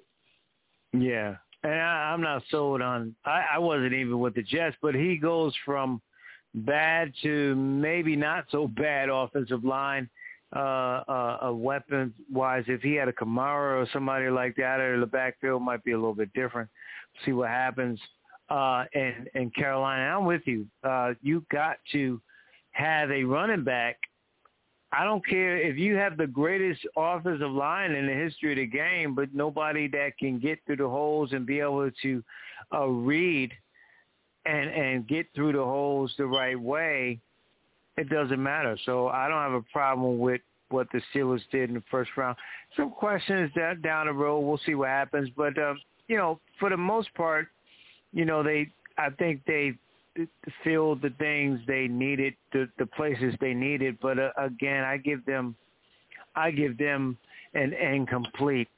Um, Mike, before you go, when you look at um, switching to the association, it, it's a lot of challenging situations with injuries and with play. you look you look at Golden State losing their their rookie uh, center for the year. I think that if they get past any round, which I don't, uh, maybe they will with Steph having that MVP type year, it'd be a blessing in disguise. And then you look at a team like Boston that just hasn't figured it out. We got another guest. We'll talk about the Celtics. They just haven't really got it, and I'm so I'm I'm really confused about Miami and getting it. And you look at the top seeds, Utah um, holding on in in the West, Philly right now holding on in the East. Has this been a, more of the more confusion years? Is, is the, the cream at the top going to rise and we see them in the Eastern Conference and Western Conference finals? Or because of the way things have been going with some of these teams, uh, can we see a Denver, you know, who's the three seed right now, uh, pull off a, a upset and get there or at least get to the Western Conference finals? or even the, the, the Knicks, who are eight games at this time of this broadcast, over 500. When we've said on May 6th that the Knicks were eight games over 500? So it's been a weird year. What what say you about this this year uh, going into the playoffs? Uh, this year going to the playoffs, uh, it's going to be interesting. But you know, there's three teams in the East uh, you got to think about always. That's Milwaukee, that's the Brooklyn Nets, and that is the Philadelphia 76ers.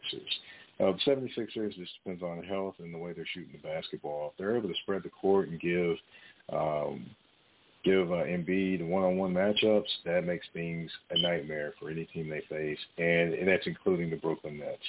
Uh, as far as the Brooklyn Nets, health is the biggest thing for them. James Harden uh, may be back actually before the playoffs, get a couple games in before they get going, but health and cohesion will be huge for them along with defense. Uh, and as far as Milwaukee, Milwaukee is flying under the radar, which is a thing that they haven't been able to do the last couple of years, which makes them dangerous because I think uh, Portis has been better than he has ever been in his career with the Milwaukee Bucks.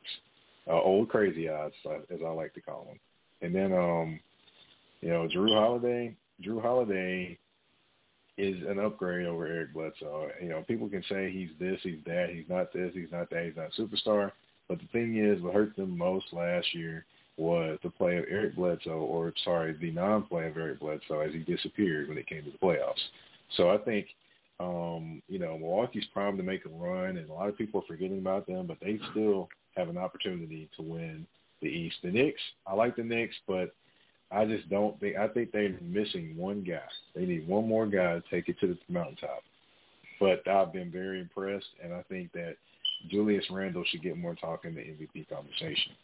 Um, you know, as far as the West, Denver definitely has a shot, but with uh, Jamal Murray being out with torn ACL, I don't give them that great of a shot. Utah shot got better, but then again, they depend on the threes, and my dad always told me, you live by the three, you die by the three.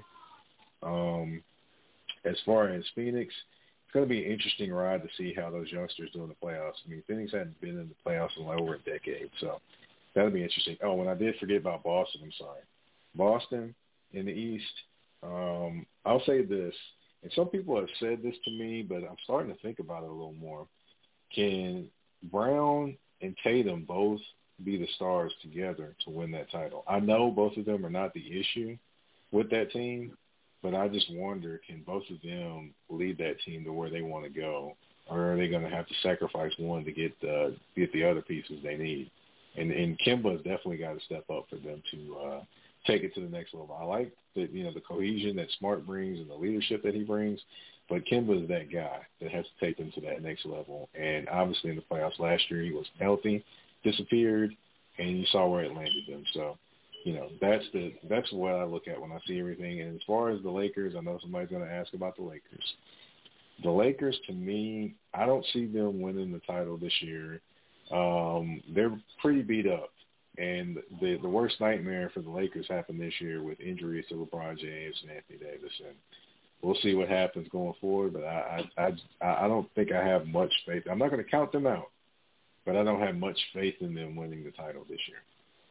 Well, I'll say this too as you go. Um, the the both the three seeds, Denver and Milwaukee. I I have uh, questions about Milwaukee and um, Milwaukee, Boston, and Brooklyn. I have coaching questions about um, uh, in the East.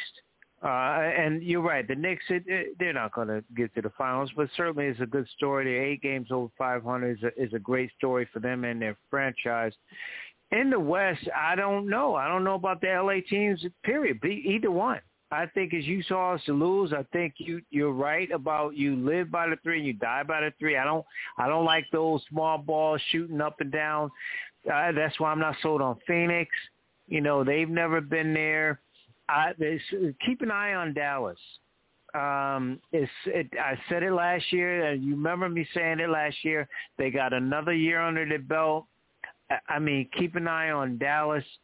Um, but I, I just think that it's, and I'm not just saying that people might think because they know I'm a Sixer fan, that it could be the Sixers lose um, because they might have, you know, the most – balance and spread in the court, like you said, and all of those those additives and then beat again, if he can stay healthy, um, they might be the team. And I said to you, Mike, and I've said to other people, um, Anthony Davis, they win or lose with him. If he's hurt, they're not going to win.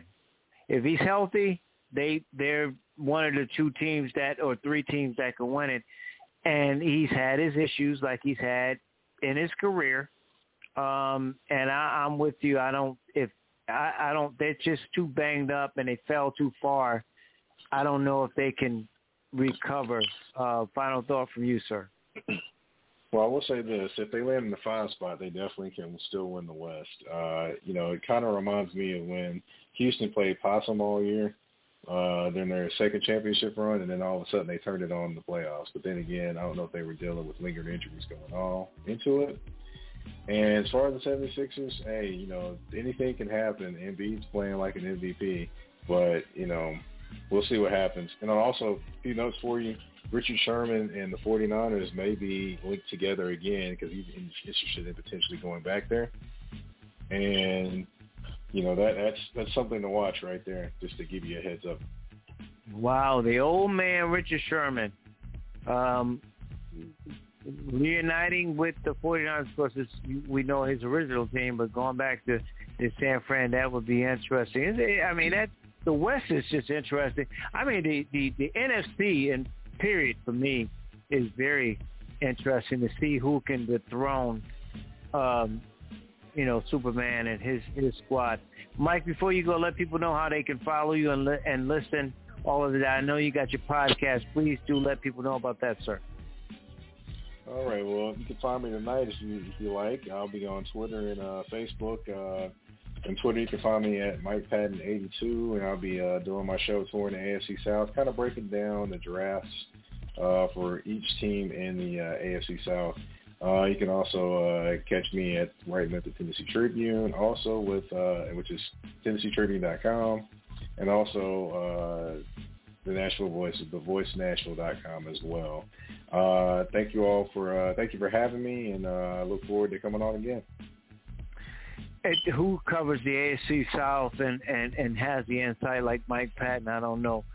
God bless, man. Appreciate you. Be careful. We'll talk to you next week, and thanks for uh, uh, uh, navigating through the tech issues, sir. Yeah, no problem. You have a good one. Appreciate you. Mike Patton, always good to have him on the Batchelor News Radio uh, show on the Batchelor News Radio Network, WCOM in Chapel Hill, IBM TV, and the Batchelor News Radio Network.com. Stay tuned.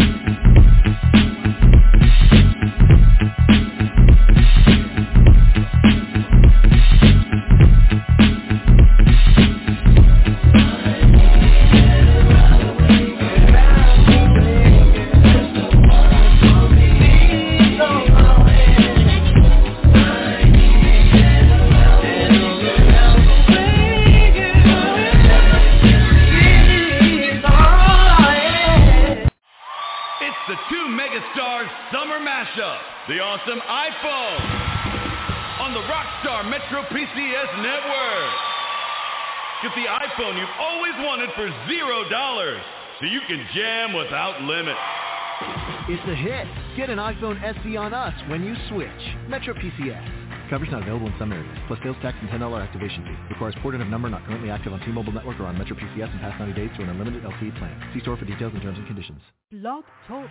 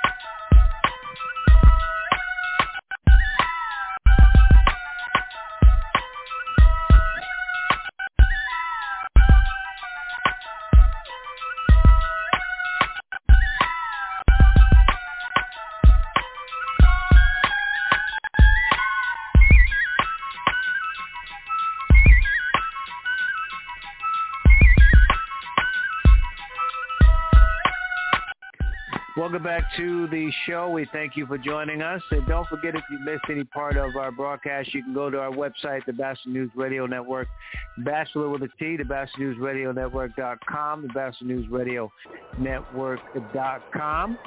Want to bring in my next guest, uh, traveling, uh, of course, uh, he is the play-by-play voice of UMass Lowell basketball and, of course, uh, uh, Media. He is Nick Anastos, and, and Nick, I appreciate you coming on, man, and traveling from your broadcast, sir. I appreciate you playing a Nas beat as the introduction. I love it. See, only a true Nas fan would know that that Uchiwawa uh, uh, instrumental beat that was playing in the background. I, yeah, I know. It, it, you you gotta you know you gotta hit that right here. You hit that right there. You you go like that. Boom boom boom boom. Here you go. Wait a minute. The play mark. I believe so, right? right, right, absolutely. So you're on it. Uh, that's what the young people see. You're a young guy, so you knew that Nas beat in a minute. Um, and Nick, I wanted to ask you, uh, uh, covering uh, New England, of course, the, the Patriots, all the to-do we were talking about with um, uh, Mac Jones, you and I were talking about the draft off the air about how the fans were really uh, feeling and hoping and praying that he might be the new 2021-22 Tom Brady in the in the works uh, with this pick and the steal and all these different things. But what do you what do you think about the pick? Um, was this was this one of those where Belichick was trying to make a splash? And mechanically, and with this kid, what do you think? It's going to be interesting to see how quickly Belichick and his staff think he's ready, what his role is going to be out of the gate. Those are kind of un- un- unanswered questions at this point. What I think is it's probably going to be a lot of keep your mouth shut and learn. You know, same thing that happened with Jimmy G when they took Garoppolo in the second round back in 2014. I mean, he didn't see the field for that first year. He didn't say a word to the media.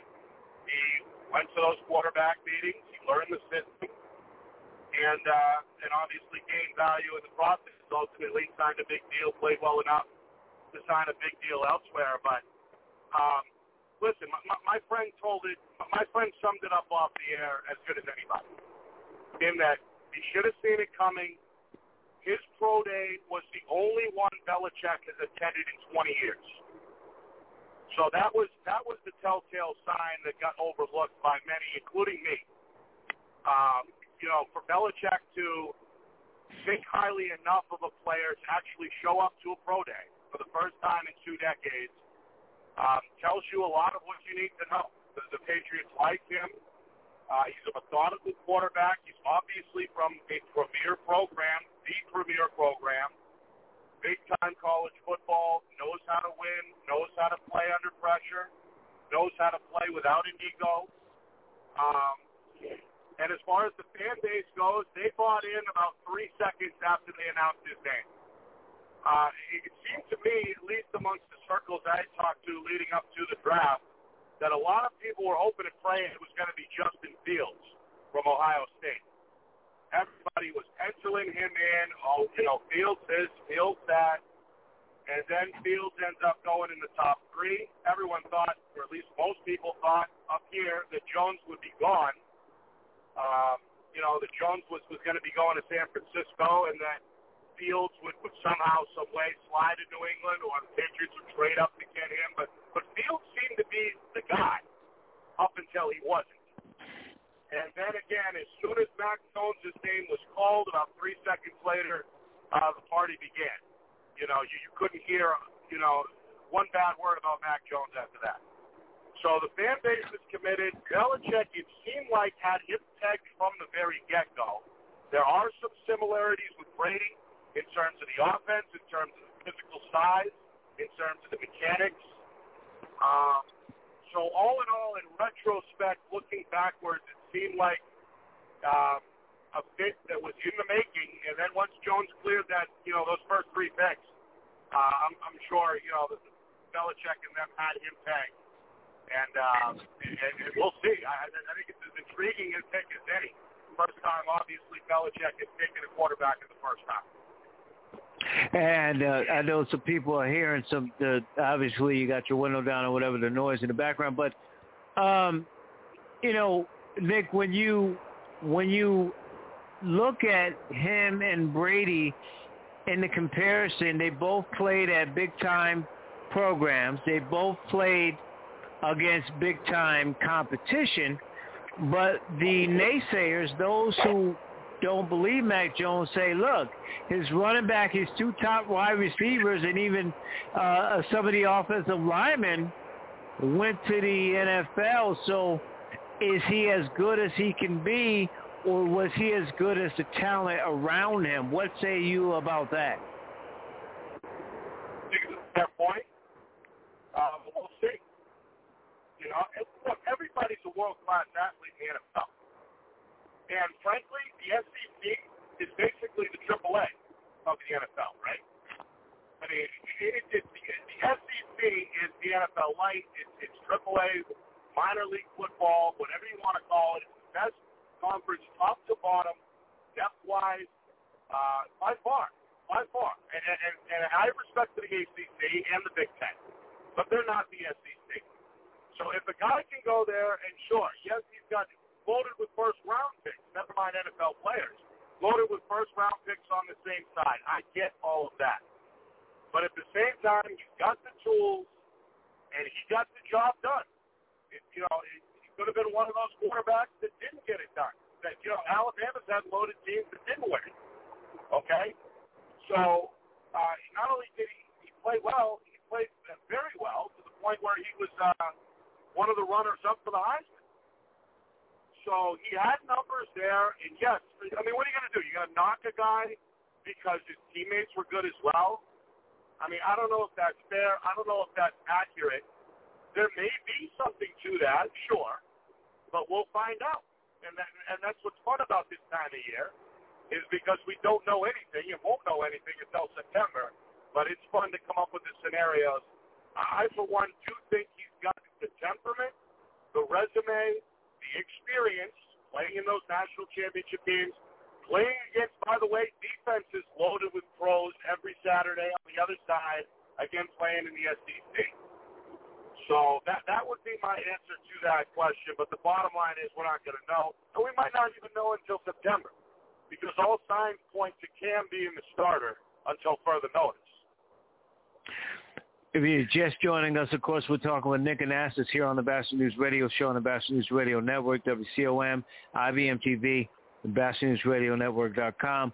You you brought up a uh, comment which leads to my next question in terms of uh, Cam Newton and the, the fact that if he's the starter, how is this going to look? Is this one of those things where you know, Cam's going to groom this kid, and at some point you think, again, opinion, we don't know, at, you know, October or something or November, um, that, they, you know, the Patriots are struggling, and then, you know, Belichick decides, okay, I'm going to go with this kid um, to be the starter. How, and, and how does that play out for Cam, in your opinion? I, I think you're right. I think the only way we see Mac Jones this year is if Cam hurts or, or really gets to uh, a, a low point, lower than last year. Uh, which, which, by the way, I don't think is going to happen. I, I think the Patriots are pretty good on paper right now, uh, and I wouldn't have said that two months ago. Mm. So what I what I think plays out is, is that they get out, they get back to the basics, they have more balance. Um, the two tight end thing again is is intriguing as anything. If that works, combined with a run game, and I like their fourth round running back pick as well, by the way. Um, See, I wasn't. I wasn't. I don't know about Stevenson. Don't they have enough? Back, unless they got him for it, because you know they have backs that got injured, and I don't know about Right. Stevenson there. I, I, I get. Is that why they picked him at, at at the fourth round? I think I think it's just a good player that was there in the fourth round, and you can't have it many backs in Belichick's mind. Look at the backs on the roster. White missed time last year. He's pushing 30. Okay, back on a one-year deal. He's not obviously a long-term solution, and he's a pass-catching back.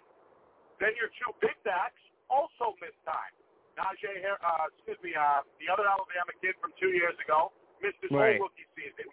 Harris, all right, ran pretty well last year when he was when he was healthy, but he missed games again last year. And Sony Michel, we know, has had a history of knee problems. Right. Okay, to the point where the Patriots declined his option. So, you know, they, they need bodies.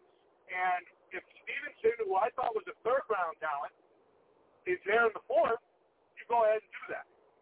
So I, I think that was a time and place pick, a depth pick. Um, I'm not saying he's going to be a three down back and, you know, shine from week one and come out the gate and win rookie of the year and all that. But is he a piece that potentially, ha- you know, if there is a problem, which I, I expect there probably will be, with my, with Michel or Harris or White or any of them, uh, Burkhead they haven't re-signed, another injury waiting to happen at 32 years old. So they needed you. They needed help. Stevenson was there. Value pick in the fourth round. I think it makes sense in a lot of ways. You know, I, I when I look at their grade, I, I give them a high B because I, you know, with it, it, Jones could be a star, right? If if if under the circumstances, like you said, if he's played under the lights before, uh, Barmore, of course, and then, you know, you get Perkins, who's a a pretty uh, a good edge player. I I mean, I think they did well considering that uh, in- a year that's off season where Brady and the, and the Bucks got all the credit, that they actually did well.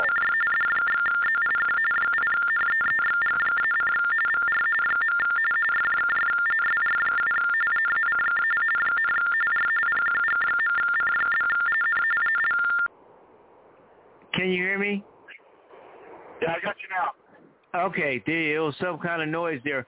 Uh, I was saying that I would give them a high B because, you know, with with Barmore there and Perkins coming in off the edge, you know, the defense was getting a little old and and stuff, especially on the back end and all that kind of stuff.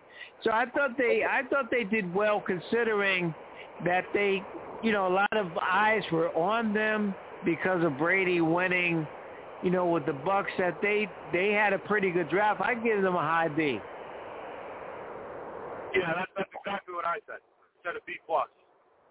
Um, and, and you mentioned it, the edge. You mentioned Barmore, which which I like. Um, you know, because they the last two years combined between COVID and now two off seasons, they lost a lot of players, not just on defense, but really up the middle of the field. Right, the D tackles, the inside linebackers, the safeties. Right, with Chung not coming back, they lost Hightower, they lost a couple of free agents to Detroit Miami. They needed help in the middle of the field. Check, check, check. Right? Barmore. Perkins, I know, is on the edge, but then in the fifth, they had Cameron McGrone. They had another safety in Josh Bledsoe. Uh, again, just bodies, depth, youth, create competition with veterans in the offseason for positioning, for roster spots, uh, which is what they needed to do. Again, this was a one-two punch off season. They had a lot of money to play with uh, in March, okay, and they spent a lot of money. Again, on positions that needed depth. Receiver, uh, outside linebacker, edge. Remember, they got Matt Judon, who's still in his prime. I like that signing. Um, you, you know, offensive line, we'll see. I, I, they brought back a couple of guys. They missed a couple, uh, you know, one starter last year uh, for the year with injury. So the O line, I think, is um, is now, given that they didn't particularly put a lot of draft stock into the O line. I'd like to see if there's maybe a late signing, a July signing somewhere where a veteran ends up on this team um, to compete up front. But in terms of the skill positions, and that was the big complaint, especially from the fan base, they don't have any weapons. Well, they've got they've got a pretty they have a superstar weapon, but they've got depth at those skill positions, which they did not have last year. Right.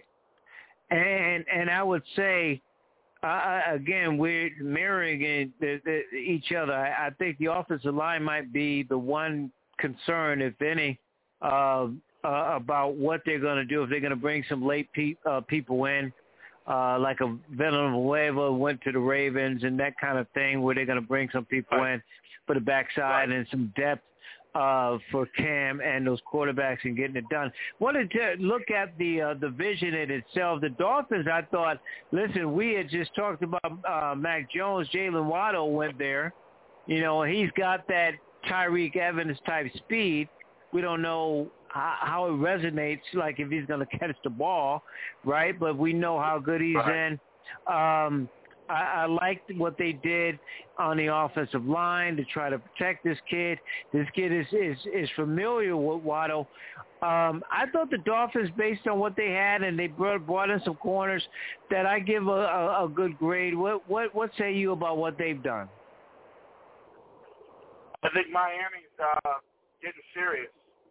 I, I think you got to give a lot of props to uh, to Coach Flores again Yep. from the Belichick tree. Um, he seems like he seems like a, a guy that can run a franchise to me. You know what I mean? Whereas Matt Patricia, who fell on his face in Detroit, he just seems kind of like a you know a, a good guy, a good coach, but not necessarily the head of a franchise. Whereas I think Flores, Flores has those communicative skills, the organizational skills. Um, he could talk to anybody in the room, anybody off the street. Players relate to him. And oh yeah, by the way, he knows his X's and O's too. So I think finally Miami may have a steadying force at the top of the organization that they really haven't had uh, since Don Shula, right? Right, I mean, there's right. nobody, there's nobody with sustained success in Miami uh, at either quarterback or head coach since Shula Marino. So may be a, a turning point for the Dolphins, and, and, and you're right. Uh, we'll see. You know, if, if Tua's got a weak spot, it, it's going deep, right? So we'll see if that if, if that combination can work down the field at the NFL level. But I don't necessarily think they need, a, you know, sure everybody needs a deep threat, if if not for anything else, to stretch the field, right? Occupy attention, uh, create lanes underneath, right? Which Miami did not have. Uh, you know, Parker's a, a good physical receiver, good red zone target, not really Right. a speed demon threat though. He catches the ball. okay. He catches a lot of passes, though. He he is definitely a guy who's got on third and long. He will catch the ball. Yeah, he's he's growing on me, and again, he's six four, right? Six five, big frame. Uh, he's a good receiver.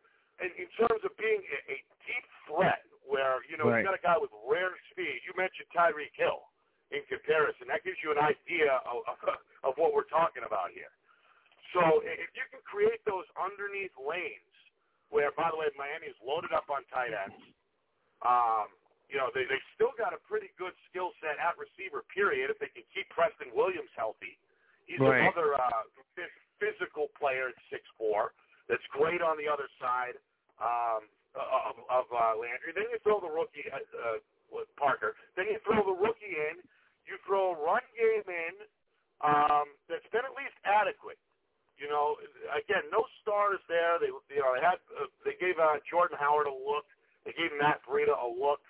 Didn't really work. Uh, one rookie last year that did catch on was Myles Gaskin out of Washington, uh, who seems to have, you know, well over four yards to carry. Seems like he's carved out at least the first and second down role there. Um, they may need a, they may need another back down the line. We'll see if Gaskin holds up or whatever. But you you hit the nail on the head. The offensive line. It wasn't just this year in the draft either. Remember they loaded up last year um, with with picks in the first two rounds, I believe, up front, and then they do the, basically the same thing this year, spending early draft capital to protect the quarterback. So on offense, uh, so far so good, I think for Miami. And, and, and again, I think they're, you know, last year nobody expected anything from them. They overachieved. They almost got into the playoffs. Uh, this year, it seems like they're that kind of a young team that um, is ready to take that next step and maybe capture a seventh uh, or even a sixth or a fifth, you know, wild card spot in the uh, in the AFC. Wouldn't surprise me. Just joining us talking with uh, uh, Nick Anastos here on the uh, Boston News Radio Show. Nick, uh, you mentioned Sam Darnold. Of course, he he's gone now to Carolina. Uh, the uh, uh, the Jets moving uh, forward, bringing in Zach Wilson. Um, I know what they're trying to do. They bring in Elijah Moore, who I like. Um, um, I, I'm not sold on the Michael Carter thing, and yeah, I, and and I know they want to build offensively to give him just like what the Giants did, and you know with uh, Daniel uh, uh, uh, Wilson. But the, the the thing is that I don't I don't know if they pick the right people in those positions. I I, I guess if you're in those positions, you have to get what you get. But I thought they might have made some more deals to get more quality offensive linemen around Wilson. Um, they certainly are, are going to be bottom feeders, right? I, I believe. So, so, Yeah. so, what do you say about their draft? I I don't know. I'm not sure what the long-term goal is there. I I mean, I guess they're high on Darnold, but again, keep in mind, it comes a year after they've spent money in the free agent market to bring in Teddy Bridgewater. And then Right. a year later, you ship him out and make another trade. Yeah. Uh, you know, so, so what is what is the three-year blueprint? What's uh, what's the five-year plan? What's the three-year plan here uh, with with Carolina? I, I, I don't know. It, it just seems like nobody wants to be there. No, I meant I meant the Um, Jets, the Jets, the Jets. Oh, with with Darnold gone, right, and Zach Williams, what Wilson coming in as the quarterback. What what what do you think about them in the AFC East? So they'll be bottom feeders, I'm thinking. But what do you what grade would you give the Jets? We bottom feeders, but I think they'll win five or six games because um, they, they've got a decent stable of backs. Uh, you know, we'll see about the rookie. I mean, that's always a wild card. That can go one of two ways. I think it, it probably, like you like you said, there'll be at least a uh, a year learning curve here. We'll see about that old line, uh, which was porous to begin with. And you're right, um, they, they didn't get much better on paper after the draft. Not up front, um, not elsewhere. I still kind of like their defense. I kind of like uh, the skill set in the backfield. And again, with a wild card at quarterback, um, they may win some of those close games and end up five and eleven, uh, six and or six and eleven now. Excuse me, with the seventeen game schedule. Now, Right. If they win six, if they win six, I think that's a that, that's a year one win, so to speak. And then with the Bills, uh, again, one of those teams, sort of like the Bucks, in the sense that they they kind of they kind of got a lot of talent on both sides of the ball. Though I I think you both you, you agree that their defense kind of took a step back this year. They kind of picked it up late. Um, Yeah. I- I'm not really. I don't. I don't know about the Spencer Brown thing. He's a raw talent, but I don't think he he's developed into the the skill set, you know, and and and and and playing uh the position, but you know they got a a quarterback that's is growing. That obviously they got arguably the best wide receiver in the game, and and the running and their defense is, can be better. They they definitely build there. But what do you give a grade about the Bills in that in that division? I, I think the Bills addressed what they needed to address. I think their Achilles heel was the pass rush, and they spent not one but the first two picks on edge guys. Now, I don't know if it's going to pan out. We'll see. But either way, they add two new pass rushers to a group um, that included a second-round pick last year in Epenesa, who didn't really uh, quite catch on early, but definitely I think has a physical skill set. He was projected as a first rounder last year, had a bad pro day, and then kind of picked it up, got more snaps. It seemed like the year went on with them. So in year two, he may, you know, bud. So uh, they needed an infusion of youth on the edge. Jerry Hughes has had a career, but you know he's 32, 33 years old. Sack numbers, I believe, were at a career, career low last year. Um, so that was the spot they needed to address, and they did that. So for that, uh, you you got to give them props. Um, speaking on the defense as a whole, I think they underachieved at the first half of last year. But as you Right. mentioned, got better, got better as the year went on, and that coincidentally coincides with the return of Matt Milano, who, by the way, they made sure was their top free agent uh, priority. Keep him home, keep him happy, keep him paid. They bring him back. He's excellent. He's one of the best outside linebackers in pass coverage. He's a tackling Uh, machine, is what he, he's a He's tackling machine. machine. Yeah. And, and the guy next to him is another tackling machine, and is 23 years old in uh, Right. in Edmunds. So uh, they're they're. I, I think again they're ready to go. I think you know the Chiefs played the Chiefs played an A plus game in that AFC Championship in the middle of it in quarters two and three, where they outscored Buffalo 38 to six. Quarters one and four, Buffalo outscored them 18 to nothing. Or, excuse me, 24 nothing. So they're not. My point is they're not that far away personnel wise. They brought back again basically everybody, like they did last year. They've got experience now, and again, their one lone I think weak spot was that edge. If if those two guys pan out, they'll have addressed that as well. They bring Milano back. I give them an A minus for the off season. And so, uh, with that being said, when you look at all the teams um, on paper right now, obviously things change, free agency, injuries, and things. Who who wins the AFCs? The Bills. Okay. I think I think I think the Bills um, are in that top tier, and, and we know now Kansas City's vulnerable if they don't show up, and that O line is weak, by the way, with Kansas City Right. now. They Yep. they have not addressed that still, and Yep. that's going to catch up with. them. So they've been at the top of the mountain the last two three years. I don't I don't you know now now there's room in the club. You know, there's some other players that come into the clubhouse now. I think Buffalo is one of them in that top tier in the AFC. They're the team to beat in the East, uh, with with Miami and, and New England uh, close on their heels. Final question for you: When you look at a team that I mean, you covered a draft that you thought was surprising or even disappointing. Um, what team? What team would that be? Would be surprising or disappointing that you thought that you covered in the draft? AFC, NFC, division, conference. It doesn't matter. All right. Well, maybe not necessarily to the draft, but one thing that's got to be disappointing uh, is what's going on in Green Bay. Right? I mean, this, this seems like an ugly divorce uh, in, in in progress. And if that's the case, then all of a sudden, you know, you, you go from a team that was on the verge of a Super Bowl two years in a row to all of a sudden trying to hit the panic button and come up with not just a plan B, but a plan C, D, and E and F. But why didn't we Oh. see that though? Why didn't we see that? The key already was there was already question about when they drafted the quarterback two years ago. Right. Which So, I plays mean- into the current right, which plays into the current situation from Rodgers' perspective. I I think. Um, Right. Right.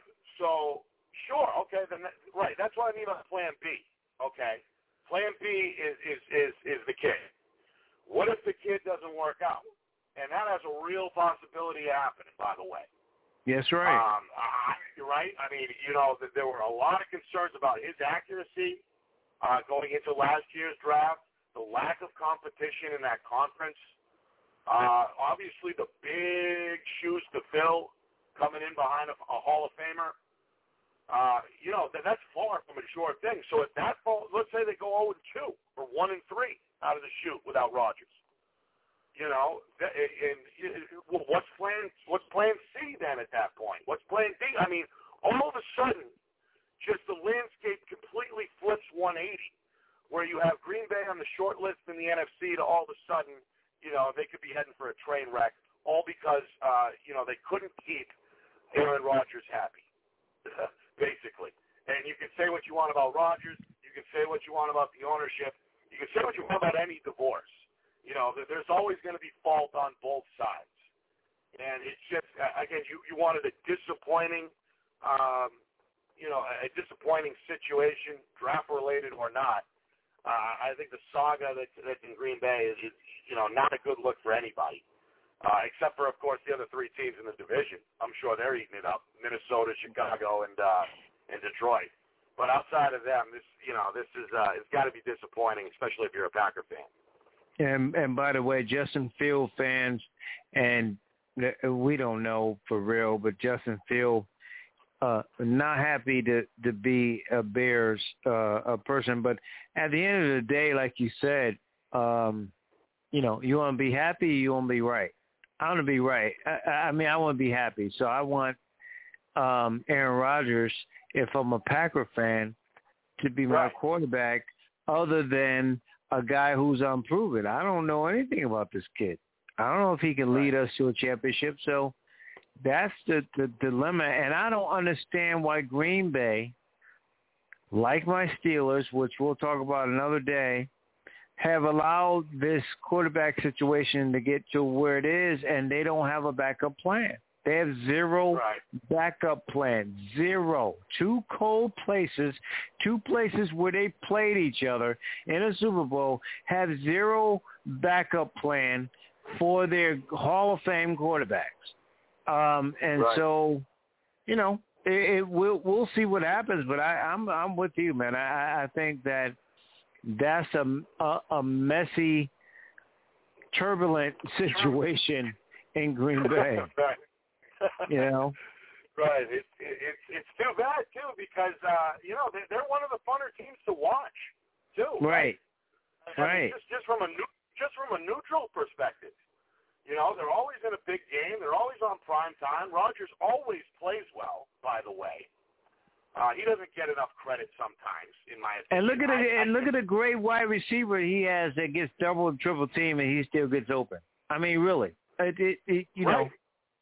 right. You know, they get the tight ends involved. Uh, the tight end last year, 10 touchdowns. They throw it out of the backfield. They got Aaron Jones, who's as dynamic and, and you know, highlight explosive as anybody. Um, you know, they score points. So, so to take them out of the mix is, is not good for the league or the Yeah. fan Yeah. And, and it's going to be interesting because, it, you know, he's a California kid, and uh, obviously they've made those decisions out there. We don't know what's going to happen, and he's got used to the cold, so he could play in a cold play. It would be really, really bizarre if he went to the Bears. That would be really, really crazy. Yeah, he's used to the cold. It's a, it's a, uh, you know, team that plays in the division.